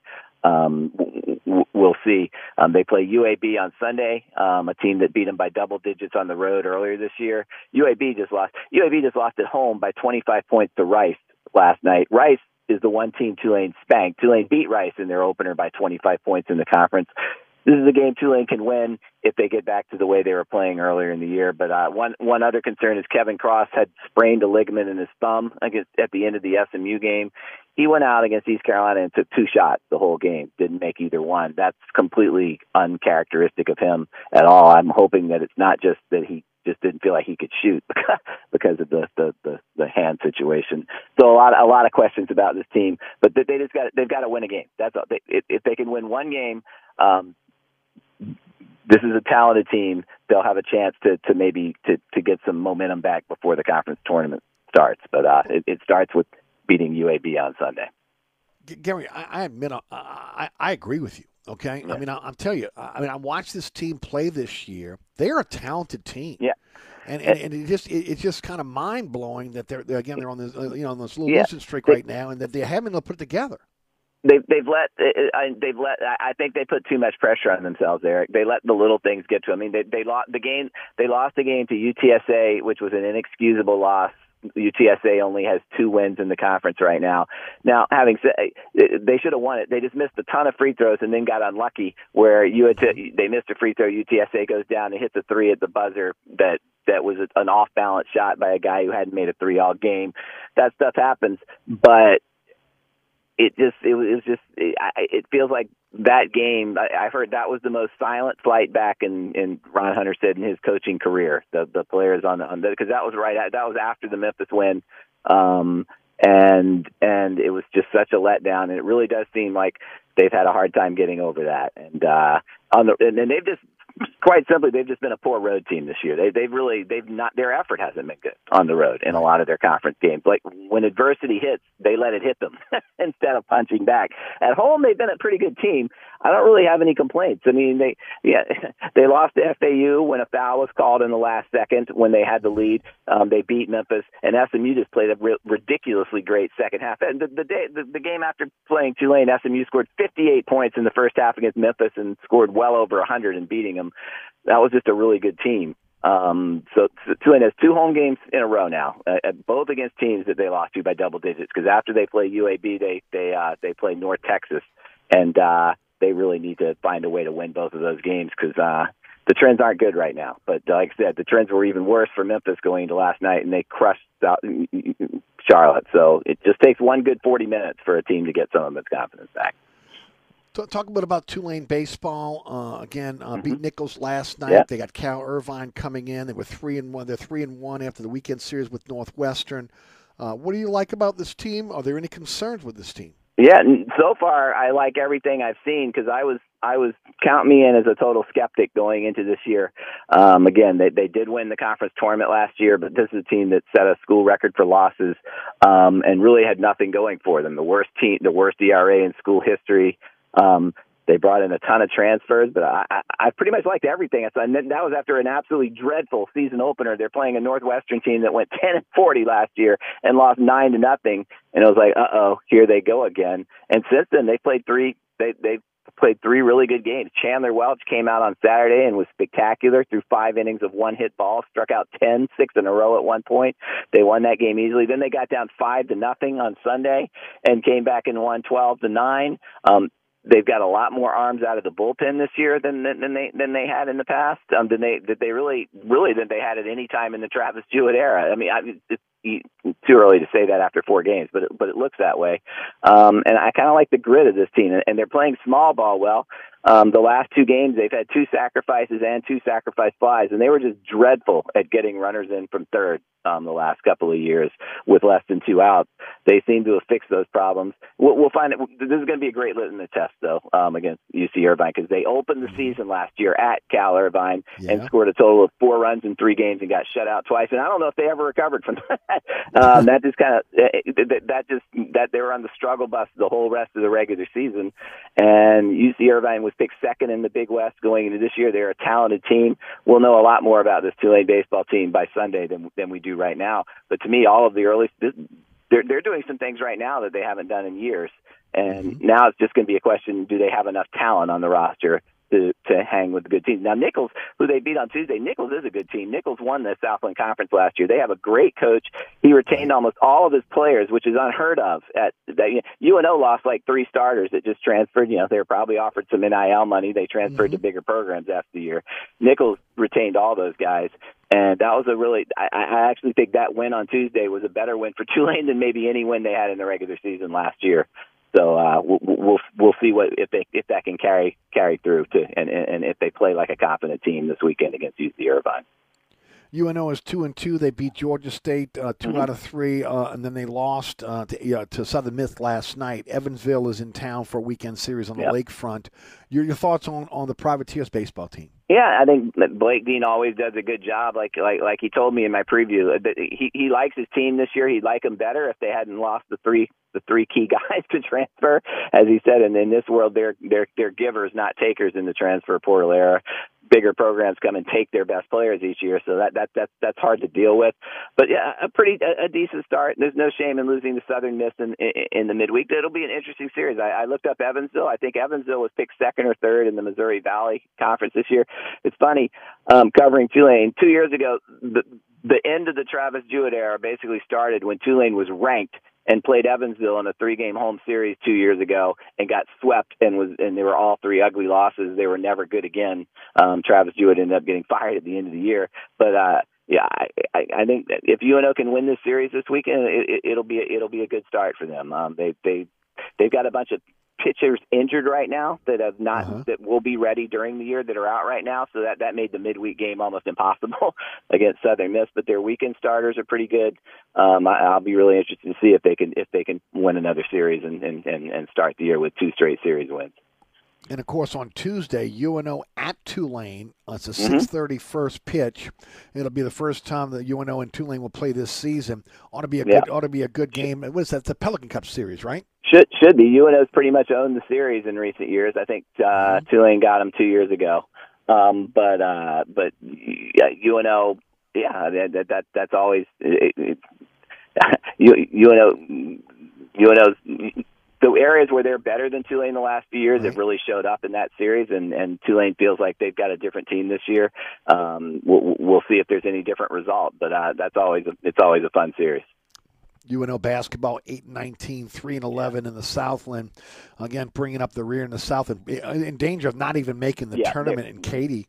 It's going to it's been, been a rough year, year for uh, Coach Sless. Yeah, they they they need they they basically they play at Southeastern this Saturday, and it, they have to win that game, and then they have to beat Incarnate Word the following Saturday. If they don't win both of those games, the chances of them making the conference tournament are very slim. And there's no I mean there's no evidence to believe they can beat South Southeastern Louisiana. They lost at home to them earlier this year, and, and the problem for UNO, they've got they've had a bunch of issues, but the main one is just defense. They can't they can't stop guard penetration. Teams are just driving to the basket at will uh, uh, against them. It's funny. UNO was two and one and beating Nicholls by like 16 points with 10 minutes left in Thibodaux early this year. And that's when I started watching the game on ESPN Plus. And Nicholls went on a huge run, won that game, and UNO's only won two games since then, and just maybe one game since then. And they've just yeah, it, every every every time out they they, they struggle defensively to stop teams from scoring on on on dribble penetration. And uh, unless they find some magical cure there, this is going to be a weird. This will be the first time that I, since they joined the league um, that there there have been some years where the league only had eight teams and all of them made it, but when there have been more than eight teams, UNO's never missed a tournament, and and they're gonna they're gonna have to play a whole lot better than they played for the last month and a half to to, to keep that streak alive. No doubt. Before we let you go, I do want to ask you about the college football playoff new format Mhm. that's been put out there, the five plus seven. Now that could be Yeah. scrapped because now they're talking about maybe going to fourteen or sixteen teams. Money Uh, talks. what do- yeah, well, there's no doubt. But what are your thoughts? What do, I mean, again, Yeah, how does that well, affect Tulane in your opinion? The, the five plus seven. I mean, it's what the, the, the five. You know, there's only four conference major conferences left now, so that that doesn't affect them at all. It's the same deal where if Tulane is the best of the of the uh, of the non-power four conferences and and win their and win the AAC, they'd be in that playoff. So I, I like that for Tulane's purposes. I, I, I like that system. Um, there- you know, that's I'm I'm, just, I'm worried down the road that the big conferences that I mean, we may be headed for where an, an SEC Big Ten total breakaway from from the rest of the country, and, and that would stink. Um, but right now, I think the five by I, I think Tulane's in good position with that. Um, we'll see if they mess with it as they're, what they're saying as early as 2026. They could they could expand to two teams, but as long as they keep that one spot open for the group of five conferences, Tulane, and as long as Tulane has a coach like they do right now, and Jon Sumrall, I think Tulane's in a good position with that system. too. I I keep getting this question, so I'm going to ask you. Okay, will the bubble be ready for a Tulane st- opening a Tulane season, football season next year? And I, and I say it's got to be ready for the Super Bowl. So my guess is Yeah. it's going to be ready for the season. What are you hearing? that's yeah, that's the plan. So uh, yeah, if if if if the timeline that they that that, that they that they are pursuing um, is is if they can complete it by then, it, it, it it'll be ready. Um, we'll, we'll find out. I mean, this is New Orleans, um, and, and so I, I I'm never I'm never convinced about these timelines for these things. But but but yeah, that that's that's the plan. So um, and, until proven otherwise, I'd I'd say that we can look forward to having that thing ready.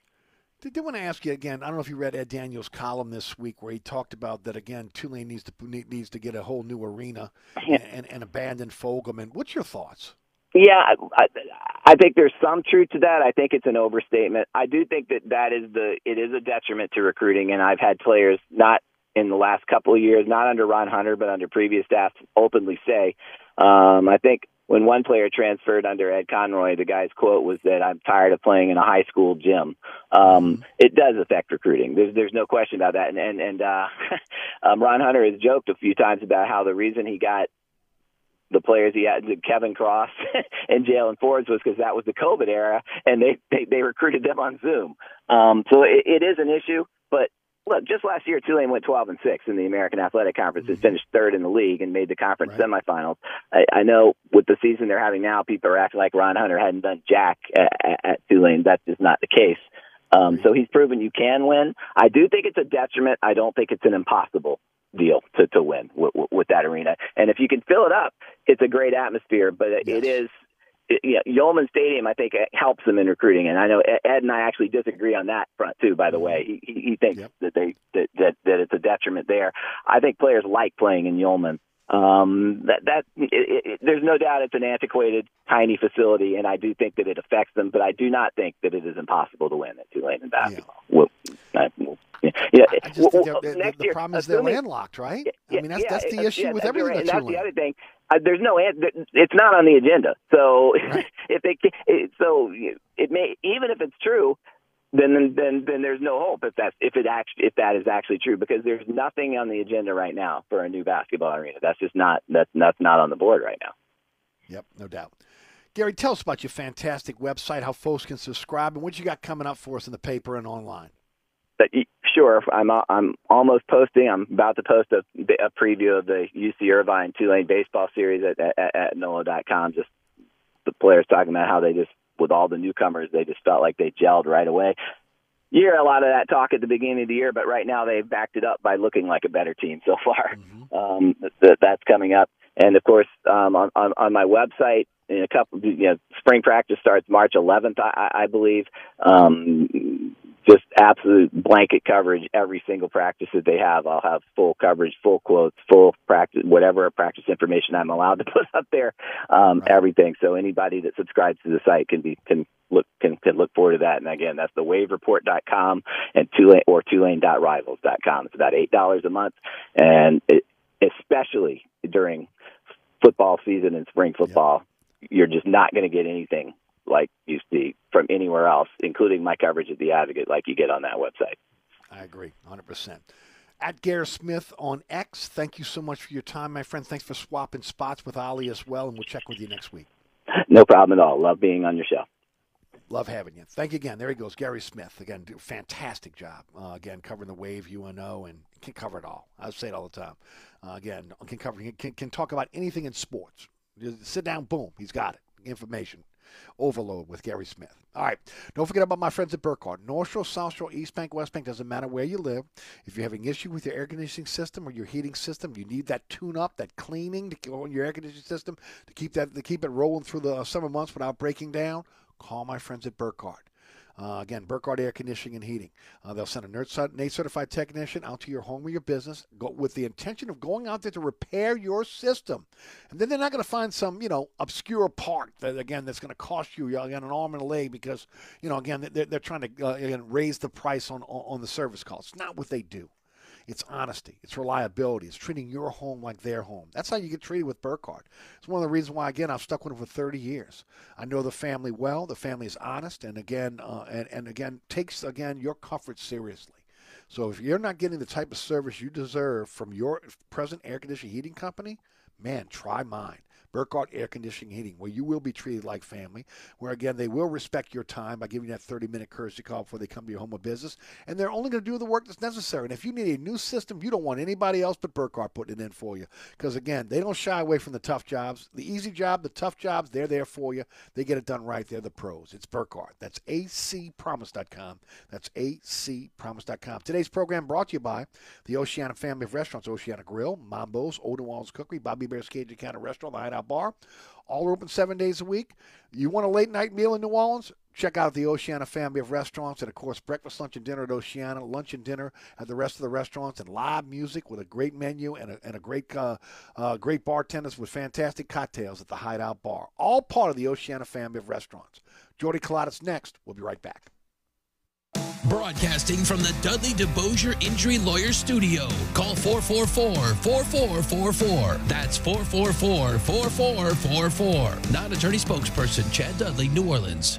This report is sponsored by Indeed.com. Temperatures getting low, but demand remaining high? You need Indeed. Their all in one platform helps you attract, interview, and hire candidates all from one place. And Indeed's interview tool lets you schedule and conduct virtual interviews right from their website. Visit Indeed.com slash credit. Good afternoon. Lane closures have been removed uh, from the investigation that was going on westbound Crescent City Connection. I 10 split to Terry Parkway is 22 minutes, but uh, all lanes are open. Still, traffic is crawling from I 10 past Terry Parkway right now. Nine minutes on those HOV lanes westbound. Earhart Expressway from the Parish Line to Dickory, 14 minutes, a nine minute delay there. And also 31 minutes westbound I 10 downtown to Kenner. New Orleans Funeral and Cremation Service Traffic Center. Traffic is brought to you by DA Exterminating, proud to be locally owned and serving over 60 years. Don't let this happen to your largest investment. Call DA Exterminating now.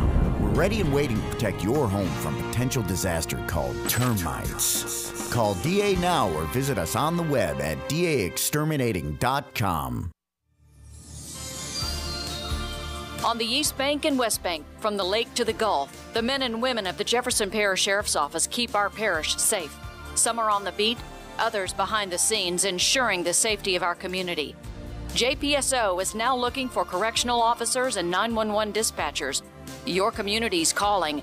Answer the call. Visit jpsojobs.com for the complete benefits package and salary. Bienvenue on Hickory, 467 Hickory Avenue. Open seven days a week, offering a creative menu of all your New Orleans favorites. Fresh Louisiana seafood, great sandwiches, soups, salads, daily specials, and a Sunday brunch. Contemporary Creole cuisine, great southern dishes. Check out our menu online at bienvenueharahan.com. Dine indoors or outdoors. Place your order or inquire about catering at 504 305 4792. That's Bienvenue on Hickory, 467 Hickory Avenue in Harahan. SportsBeat is the place to watch your favorite team. Come check out all the games, including the NBA, college basketball, and baseball on 20 TVs. Open seven days, 11 a.m. to 2 a.m. Happy hour, 11 a.m. to 6 p.m. Great menu featuring two, count them, two steak nights. Wednesday night, 6 p.m. till $10 choice fillets. Friday night, 6 p.m. till $10 choice ribeyes. Private room available. SportsBeat is located at 3330 Ridge Lake at 16th Street behind Wendy's on Causeway. SportsBeat Pub and Cafe, home of fantastic cocktails, large beer selection, delicious food, friendly staff, and all the sports you can handle. So you're sitting in traffic on I 10, tired of your long workday, and you're dreading cooking dinner for the family. So where's the place you should think of? Oceana Grill. Get ready to indulge your palate with the flavor it deserves. From blackened bayou duck to our signature barbecue shrimp, we know how to get you asking for more. Whether it's sitting outside or in our courtyard or kicking back at one of our indoor, unique, vibrant dining rooms, Oceana can make you feel right at home with our friendly staff and our naturally New Orleans cuisine. Oceana Grill, 739 Conti in the heart of the fun, 8 a.m. to 1 a.m. daily. We know what you're missing in your kitchen. Oceana Grill. Mambo's, 411 Bourbon Street. Three floors of incredible dining in what might be the most beautiful restaurant on Bourbon Street. Cajun Creole cuisine at its finest and magnificent cocktails. Come dine in our authentic French Quarter courtyard or on our Bourbon Street balcony. Come experience Bourbon Street's only rooftop bar. Mambo is perfect for a night out with friends, a romantic getaway, your next event, or a delicious meal with family. Lunch and dinner seven days a week. Order online for delivery at mambonola.com. Make your next New Orleans memory at Mambo's. For 54 years, privateer student athletes have proudly worn New Orleans across their chests. Join NOLA's team today. We are your crew. To learn more about New Orleans athletics and how to join our crew, go to UNOprivateers.com. Today's program is brought to you by the Oceana family of restaurants, Oceana Grill, Bobby Hebert's Cajun Cannon Restaurant, Old New Orleans Cookery, Uh, and of course, Mambo's in the Hideout Bar. Mambo's, 411 Bourbon Street. Ladies and gentlemen, if you haven't been, you have to try it. First of all, uh, again, incredible Cajun Creole cuisine for you.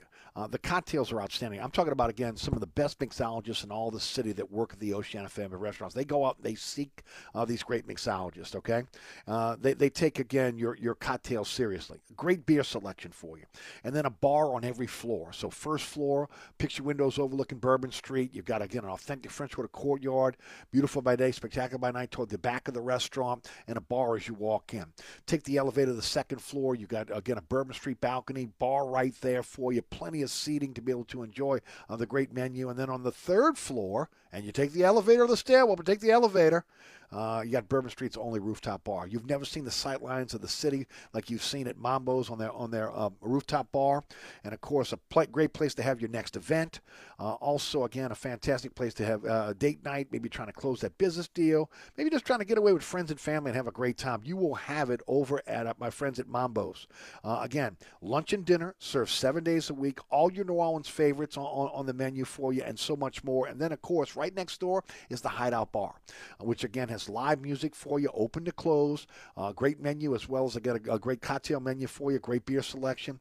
And I'll tell you what, you don't have to go any further than the 4, 411 and 413 Bourbon Street to have a great time in the French Quarter, right there at Mambo's and, of course, the Hideout Bar. You want to find out more, go to mambonola.com. That's mambonola.com.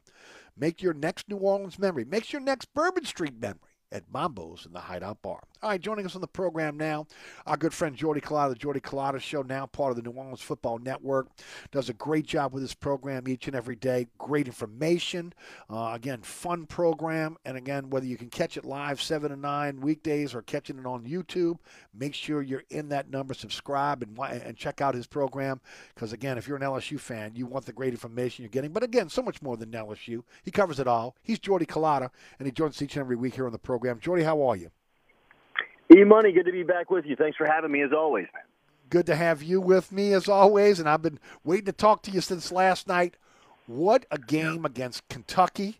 Uh, and, and look, I was looking at the, the, the TV copy. The PMAC wasn't full, but it, it took me back to again the, the, the again the, the great days of LSU basketball when the, the, the crowd was involved in it, and again beating a team like Kentucky on your home floor.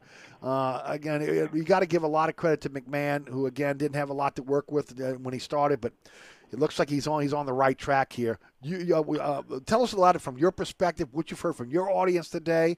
Uh, the, the, again the fan base, the student body. Uh, what a win! What a week for Matt McMahon. I mean, you think back to Saturday yes. going up to South Carolina and defeating the Gamecocks on their home floor and then turning around and beating Kentucky at home like they did last night, back to back consecutive top 20 wins. First time they've done that in, you know, a long time as far as the program is concerned. You mentioned what Matt McMahon really inherited, Ian. Look, I, I don't think that there's a comparison for what he took over in, in anything that you look at in college sports and to see where he's got this program just a year and a half after taking over, uh, you know, what was in shambles and have them beating South Carolina and beating Kentucky and looking forward uh, to Mississippi State this weekend. And you know, you mentioned it, it. The crowd wasn't full capacity last night. It was an eight o'clock tip off, but you know, the lower bowl was full. It was loud. The crowd was into it. Not a lot of people left. Uh, they they really around town. You can feel the support growing for Matt McMahon and, and the positive energy that is really brewing for the basketball program after you know a lot of people had had kind of given up on it and, and, and passed on it with all the success that other programs were having, and you know the, the way that it ended under the Will Wade era, you know, really rubbed some people the wrong way. But you know, you're starting to see some life and some enthusiasm come back behind the program.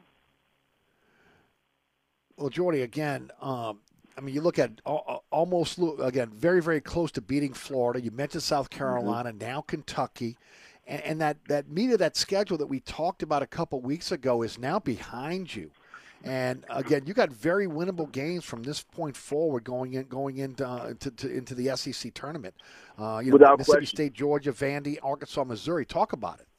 Yeah, no, you and I talked about kind of a couple of weeks ago that they were about to run through a gauntlet, you know, with Tennessee and Florida and Kentucky and South Carolina, and for them to come out of that in the fashion that they did with some some pretty key wins against South Carolina and Kentucky, and really you know pushing Florida to the edge. Uh, you know, I mean, you you think about some of the the the one possession games this team has lost this season. You know, they're a couple of points away from from really kind of flipping the record. You know, might be catching some heat at the right time and, and building some momentum towards the second half of the season.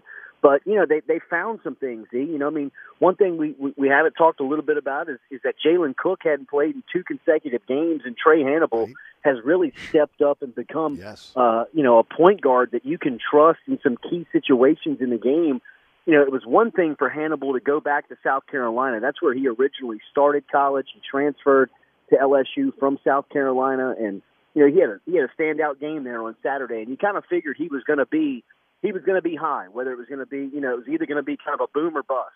He was going to either take that emotion and, and let it get the best of him, or he was going to be able to control it and, and really get a good game out of it. And that's what happened. And you know, a lot of people said, "Man, I wonder if he can do it in back-to-back games." And I thought last night he was as good of a player as there was on the floor. He had his hands full defensively. I mean, Rob yes. Dillingham is so he's so impressive in, yes. in the way that he was able to score last night, and Hannibal had to guard him on the other end. And I don't know who could have really checked, you know, Dillingham last night. He he, he was filling it up, but for what for, for for what Hannibal did to go 36 minutes, 7.7 assists, and more importantly, zero turnovers.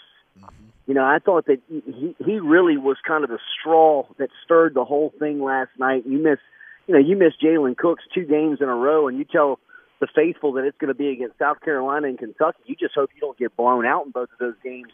And for you to go two and zero with your backup point guard is a, is a real, real positive sign to take away from the last two two outings. I, I, look, I don't. I'm, I'm not throwing shade on Jalen, but I thought they operated much better. Uh, I did too. Hannibal. I mean, I, I did too. I, I mean, it, no, it, it was it was a loose. It's one thing when you have a scoring point guard like Cooks. I think everybody. Mm-hmm. You, sometimes you can get caught standing around watching a little bit. You know, when, when you got a guy who can just cross the timeline and pull it, and, and I think LSU's offense sometimes becomes a little stagnant with Cooks out there because you know some of them just kind of wait for him to score. With Hannibal, you you know you have to be moving. You know you got to stay active because if you're open, he'll find you. I thought he threw a couple of guys open last night. I mean, he was kind of playing quarterback where you know, he was throwing the ball at the rim. He was throwing some no looks to the opposite blocks. He was feeding jump shooters. He was hitting guys in rhythm. You know, just kind of a, a feel for the game uh, is is is very different when you kind of look at at the the difference between him and Cooks and, and, and Hannibal. And you know, for the way that the offense has run the past two outings, uh, it definitely has a, a sense of much more smooth operating to it. Um, LSU is currently four and seven in quad games. Uh, you know, we talked about the five games that are left on the schedule: fourteen and 12, 6 and seven in the SEC. I don't want to get too far ahead of us, uh, No. but again, if they continue to play like they're playing now, and, and they can win the majority, if not all, these last last five games, where are they? Are, are they in a position? I would think they're in a position to go to the NIT. Is there an outside shot that maybe again, if they play well in the tournament and in the SEC tournament, that maybe they get a bid? Or is that I think that, at that you know that would be their their their their desperate plea is if they were able to make some noise in the SEC. I think you got to you got to win at least two rounds to be considered. You probably got to win three rounds to to really be contemplated. You got to win the whole thing to guarantee yourself to get in. At this point, I I would find you know I I would be surprised if they got in. He, you know, ultimately, you know, we Sure. talked about it a couple of minutes ago. Uh, too many one possession games. They just didn't close out at key, you know, key moments in the season where, where they had chances. Now, look, I, I'm not going back and complaining and saying that they should have because I, I didn't have a lot of expectation that they would. But to find themselves in this mm-hmm. thi- this opportunity right now, I think is a positive. And you know, I think an NIT bid is is a win. I think if you'd have gone to Matt McMahon, Scott Woodward, and the crew at the beginning of the season and said, "Hey, if I tell you that I'll give you an NIT bid right now, would you sign up for it?" I think everybody would have said, "Hell yeah!" You know, let let's sign right now because I don't know if there was a lot of expectation here in year two to make a tournament push, but but if you can get some postseason action out of it, some more you know some more practice time for the young guys, some more exposure for the program on a national stage. You know, you're able to play some postseason games. I mean, for for McMahon to be able to sell that on the trail in year two, uh, that's a that's a loud message considering where they were coming from just a year ago. Let's talk some LSU baseball. Again, they win the season, uh, the weekend series against uh, uh, uh Central Arkansas on VMI. Today, taking on Northern Illinois. I don't know if that what the score of that game is now, but what you have seen so far out of this uh, out of this LSU baseball team, meeting your expectations? Uh, exceeding, really. If I if I'm being honest, just the amount of options. I mean, every game there's a new player. You know, I mean, I, I knew you were going to have the veterans like Travinski and Tommy White and Alex Milazzo and you know, guys that, that you could count on Thatcher Hurd, and even a guy that's transferred in, Luke Holman. But I mean, you look at some of these freshmen, whether it's, it's Brown or Milam or uh, you know Fidel, the, the the closer who's come in, Fidel Ulloa from from California, who's come in, who's really kind of just unseated Gavin Guidry. I mean, in in the first week, I mean, Gavin Guidry held the ball in the final out in the national championship game and was considered to be a you know a, guy that could mow down anybody anybody's lineup as a closer. I mean, one week into play, and now Gavin Guidry's just kind of a he, he's a stopper. He's an emergency guy where you can put in anywhere, and you now have the luxury of a guy in in, in Ulloa who's come in and just you know kind of stepped into that closing role. The amount of arms they rolled out in the first four games, the amount of offensive threats that they they, they put out in the first four games. Uh, you know, you and I talk about it all the time. Jay Johnson is just really good at his job. I mean, he, he he cares. He's so passionate, and to see the amount of players that they got him. I mean, you know, they trotted out they trotted out a couple of first, you know, first timers, fresh faces, freshmen last weekend. All these guys can run. They can all rake. They can all have gloves. I mean, just to see that the the the just to see the pedigree of the program right now it, it's very reminiscent of the 90s. I mean, I was lucky enough to be a kid. You know, I was pretty much my son's age, you know, 11, 12, 13, 14, very formative years uh, of, of fandom. And, and, you know, you almost became numb that, that LSU baseball was going to Omaha. It was almost like an expected thing when, when, when, when those guys would report in February. And it feels like now it, it, it's back to that, that expectation where – I mean, it's a it, it's just a it's a machine. It, it just reloads every year, and and Jay Johnson is the perfect guy to be leading that. And you know, I mean, you talk to him, he's so comfortable. He doesn't want to mm-hmm. go anywhere. He's young. He's hungry. He's motivated. I mean, this is something that could run for, you know, 10, 15, maybe 20 years. I got two minutes left. Give us the give us the backstory on the C.J. Daniels situation. C.J. Daniels, the wide receiver. Yep, yep. Uh, you know, yeah, all, all, yeah, all, yeah, basically we, the NIL money, everything that's been we, talked about talked this week. His, we we talked to his dad. We had him on the show. Right. Those numbers, those numbers are, are exaggerated, right? Like, I mean, if if you're listening to to Chadwell, the the you know Jamey uh, Chadwell, the, the the head coach at Liberty. He's he's pissed. He's annoyed, and he should be. You know, I mean, his, his team, his program is nothing but a feeding ground for the heavy hitters, and you're going to go in there. Teams like LSU and Bama and Georgia and Texas are going to they're going to cherry pick those players every year. Um, and you know, while absolutely they had a deal put in place for C.J. Daniels to get him down to LSU, um, but but they didn't pay him three hundred thousand. Um, they, they they had to come through with some money, and and there were some things with some some some car, but you know, I mean, that that's just the way of the world now. E. I mean, that stuff that stuff was happening when when when you and I were, were covering it 10, 15 mm-hmm. years yeah. ago. It was happening under the table, and now it's just happening sure. above the table, and, and and and that's how it's it's being happened. But three hundred thousand for a receiver is is is not the numbers that I got from the other side from from the guy that was actually accepting the payment, um, and it was significantly less than that. Uh, but yes, absolutely, there was a deal in place, and and that's how you have to present yourself these days. I mean, you know, if you walk into the room now without an NIL plan on a player like C.J. Daniels, mm-hmm. you best not even walk in, right? I mean, Great. like there's gonna there's gonna be questions that you have to be prepared for, and, and in a lot of cases, there's going to be a presentation that you you you need to have prepared on on how it's going to work. Um, And, and until they fix it, I mean, look, you you can look directly at Nick Saban's comments. He had an interview with ESPN yesterday. Mm-hmm. You see directly what what drove him out of the game. Oh yeah, I mean, he- absolutely. he's over it. I said this morning, if they fix this thing in the next three years, he might come back. I mean, really. I mean, it, it, Yeah, it, you can tell it, it was. It was. I'm not dealing with this. I'm not dealing with this stuff where you know. I mean, there's there's no rules, there's no regulations, and a backup can come in here and you know demand six figures. I, I'm not. I'm not doing this, and and I think it, it, it's so out of control that you know you start losing guys like Saban, you start losing guys like the Boston College head coach, and you know players are mm-hmm. leaving. I think that Sankey and Petitti are going to get this thing straight pretty quick. Yeah, I agree with you. Jordy, I got 30 seconds. Tell us about your program. Uh, YouTube, you can find us there 7 to 9 a.m. Easiest way to keep up is on social media at Culotta Show. No matter the platform, wherever you're at, uh, you can find us there, but we're on 7 to 9 a.m. Thanks, brother. Appreciate your time as always. We'll check in with you next week. All righty. Have a great weekend, man. See you. You too, bud. There he goes, Jordy Culotta. Hey, don't forget about Burkhardt.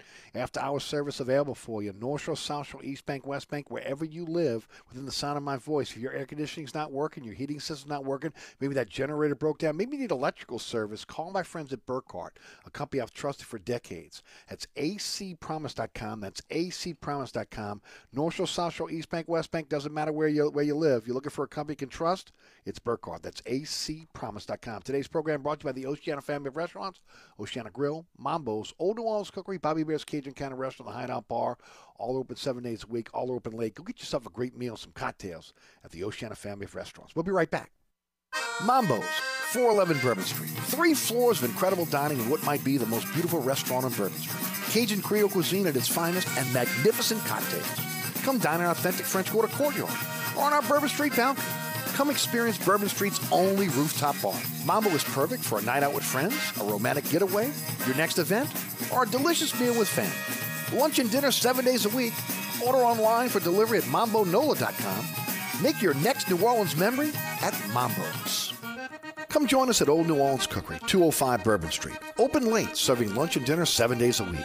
Have an extraordinary cocktail while enjoying authentic Cajun Creole cuisine in our dining rooms or our beautiful courtyard. Two Bourbon Street balconies with adjoining private rooms to dine in or have your next event.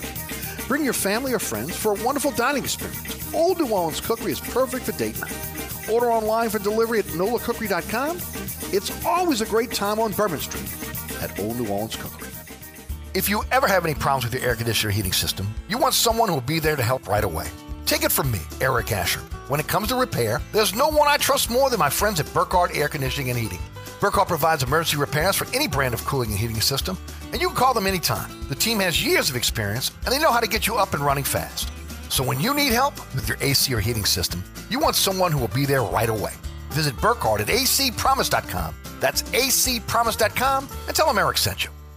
SportsBeat is the place to watch your favorite team. Come check out all the games, including the NBA, college basketball, and baseball on 20 TVs. Open seven days, 11 a.m. to 2 a.m. Happy hour, 11 a.m. to 6 p.m. Great menu featuring two, count 'em, two steak nights. Wednesday night, 6 p.m. till $10 choice fillets. Friday night, 6 p.m. till $10 choice ribeyes. Private room available. SportsBeat is located at 3330 Ridge Lake at 16th Street behind Wendy's on Causeway. SportsBeat Pub and Cafe, home of fantastic cocktails, large beer selection, delicious food, friendly staff, and all the sports you can handle. Oceana Grill, Bourbon at Conti in the French Quarter. Voted top 10 U.S. restaurant for everyday dining by TripAdvisor. Open seven days a week, home of New Orleans' best breakfast. There's something for everyone on our menu. Serving Cajun Creole dishes that will delight for lunch and dinner, fantastic cocktails that will amaze. Come dine in our authentic French Quarter courtyard. We have five private rooms that can accommodate from 10 to 120 guests for dining or your next event. Oceana Grill is family friendly, but perfect for an incredible dining experience with friends or that special someone. Order online for delivery at oceanagrill.com. Oceana Grill is the best time off Bourbon Street. This report is sponsored by Mattress Firm. Dive into hibernation mode with a huge deal on deeper sleep during Mattress Firm's President's Day sale. Shop now and save up to $500 on select Tempur-Pedic adjustable mattress sets and receive a $300 instant gift for pillows and more. Plus, get free and fast delivery to your door. Restrictions apply. All right, good afternoon. We are seeing uh, the roadway down to one lane uh, just at uh, LA 18 after LA 18 on I 310 northbound. US 90 to I 10, 42 minutes. Luling Bridge has the right lane blocked with construction. Eastbound I 12, Hammond to Slidell. It's a 32 minute delay across that area. Traffic is crawling on 90, US 90B West on uh, Crescent City Connection westbound. Uh, after I 10 before St. Charles. Michael Higgins, New Orleans Funeral and Cremation Service Traffic Center. All right, folks, that's it for me. Thanks so much for tuning in. Remember, the Life Resources Bottom Line Sports Hour is next with Michael Green and Ken Trahan. Keep it right here on 106.1 FM. On WLAE TV, it's the award winning Inside New Orleans Sports featuring Richie Mills of Channel 26 Sports and also Lenny Vangilder of CrescentCitySports.com. I want to thank Ali Cassell, Ross Jackson, Guerry Smith, and Jordy Culotta for joining us on our program. Our podcast will be up about 30 minutes after the program ends today, so you can check it out if you missed any of today's show. And of course, I want to thank Rudy back at studio producing our program. I want to thank the great sponsors of our program that make this happen each and every week. Our friends at, uh, again, the Oceana family of restaurants. Our title spot today, Oceana Grill, Mambo's, Orleans Cookery, Bobby Hebert's Cajun Cannon Restaurant, and the Hideout Bar. All are open seven days a week. Breakfast, lunch, and dinner at Oceana, lunch and dinner at the rest of the restaurants, and again, live music at the Hideout Bar. Go out there and again, get yourself a great meal, a cocktail, and some live music at one of the Oceana family restaurants. Also, again, all of our great sponsors. Go to ericasher.com for a slideshow. of The sponsor sponsor our program. Click on the icon of your favorite sponsor, to get right to their website. Thank you for support of, our sponsors. Thank you for the sponsors for their support of our program. All right, folks, that's it for me. Tomorrow's the William Grant Family Distills Friday Extravaganza. Have a fantastic evening. See you tomorrow, straight up 4 o'clock. My name is Eric Asher. From the dog catch to the governor. That includes the mayor. They all got it.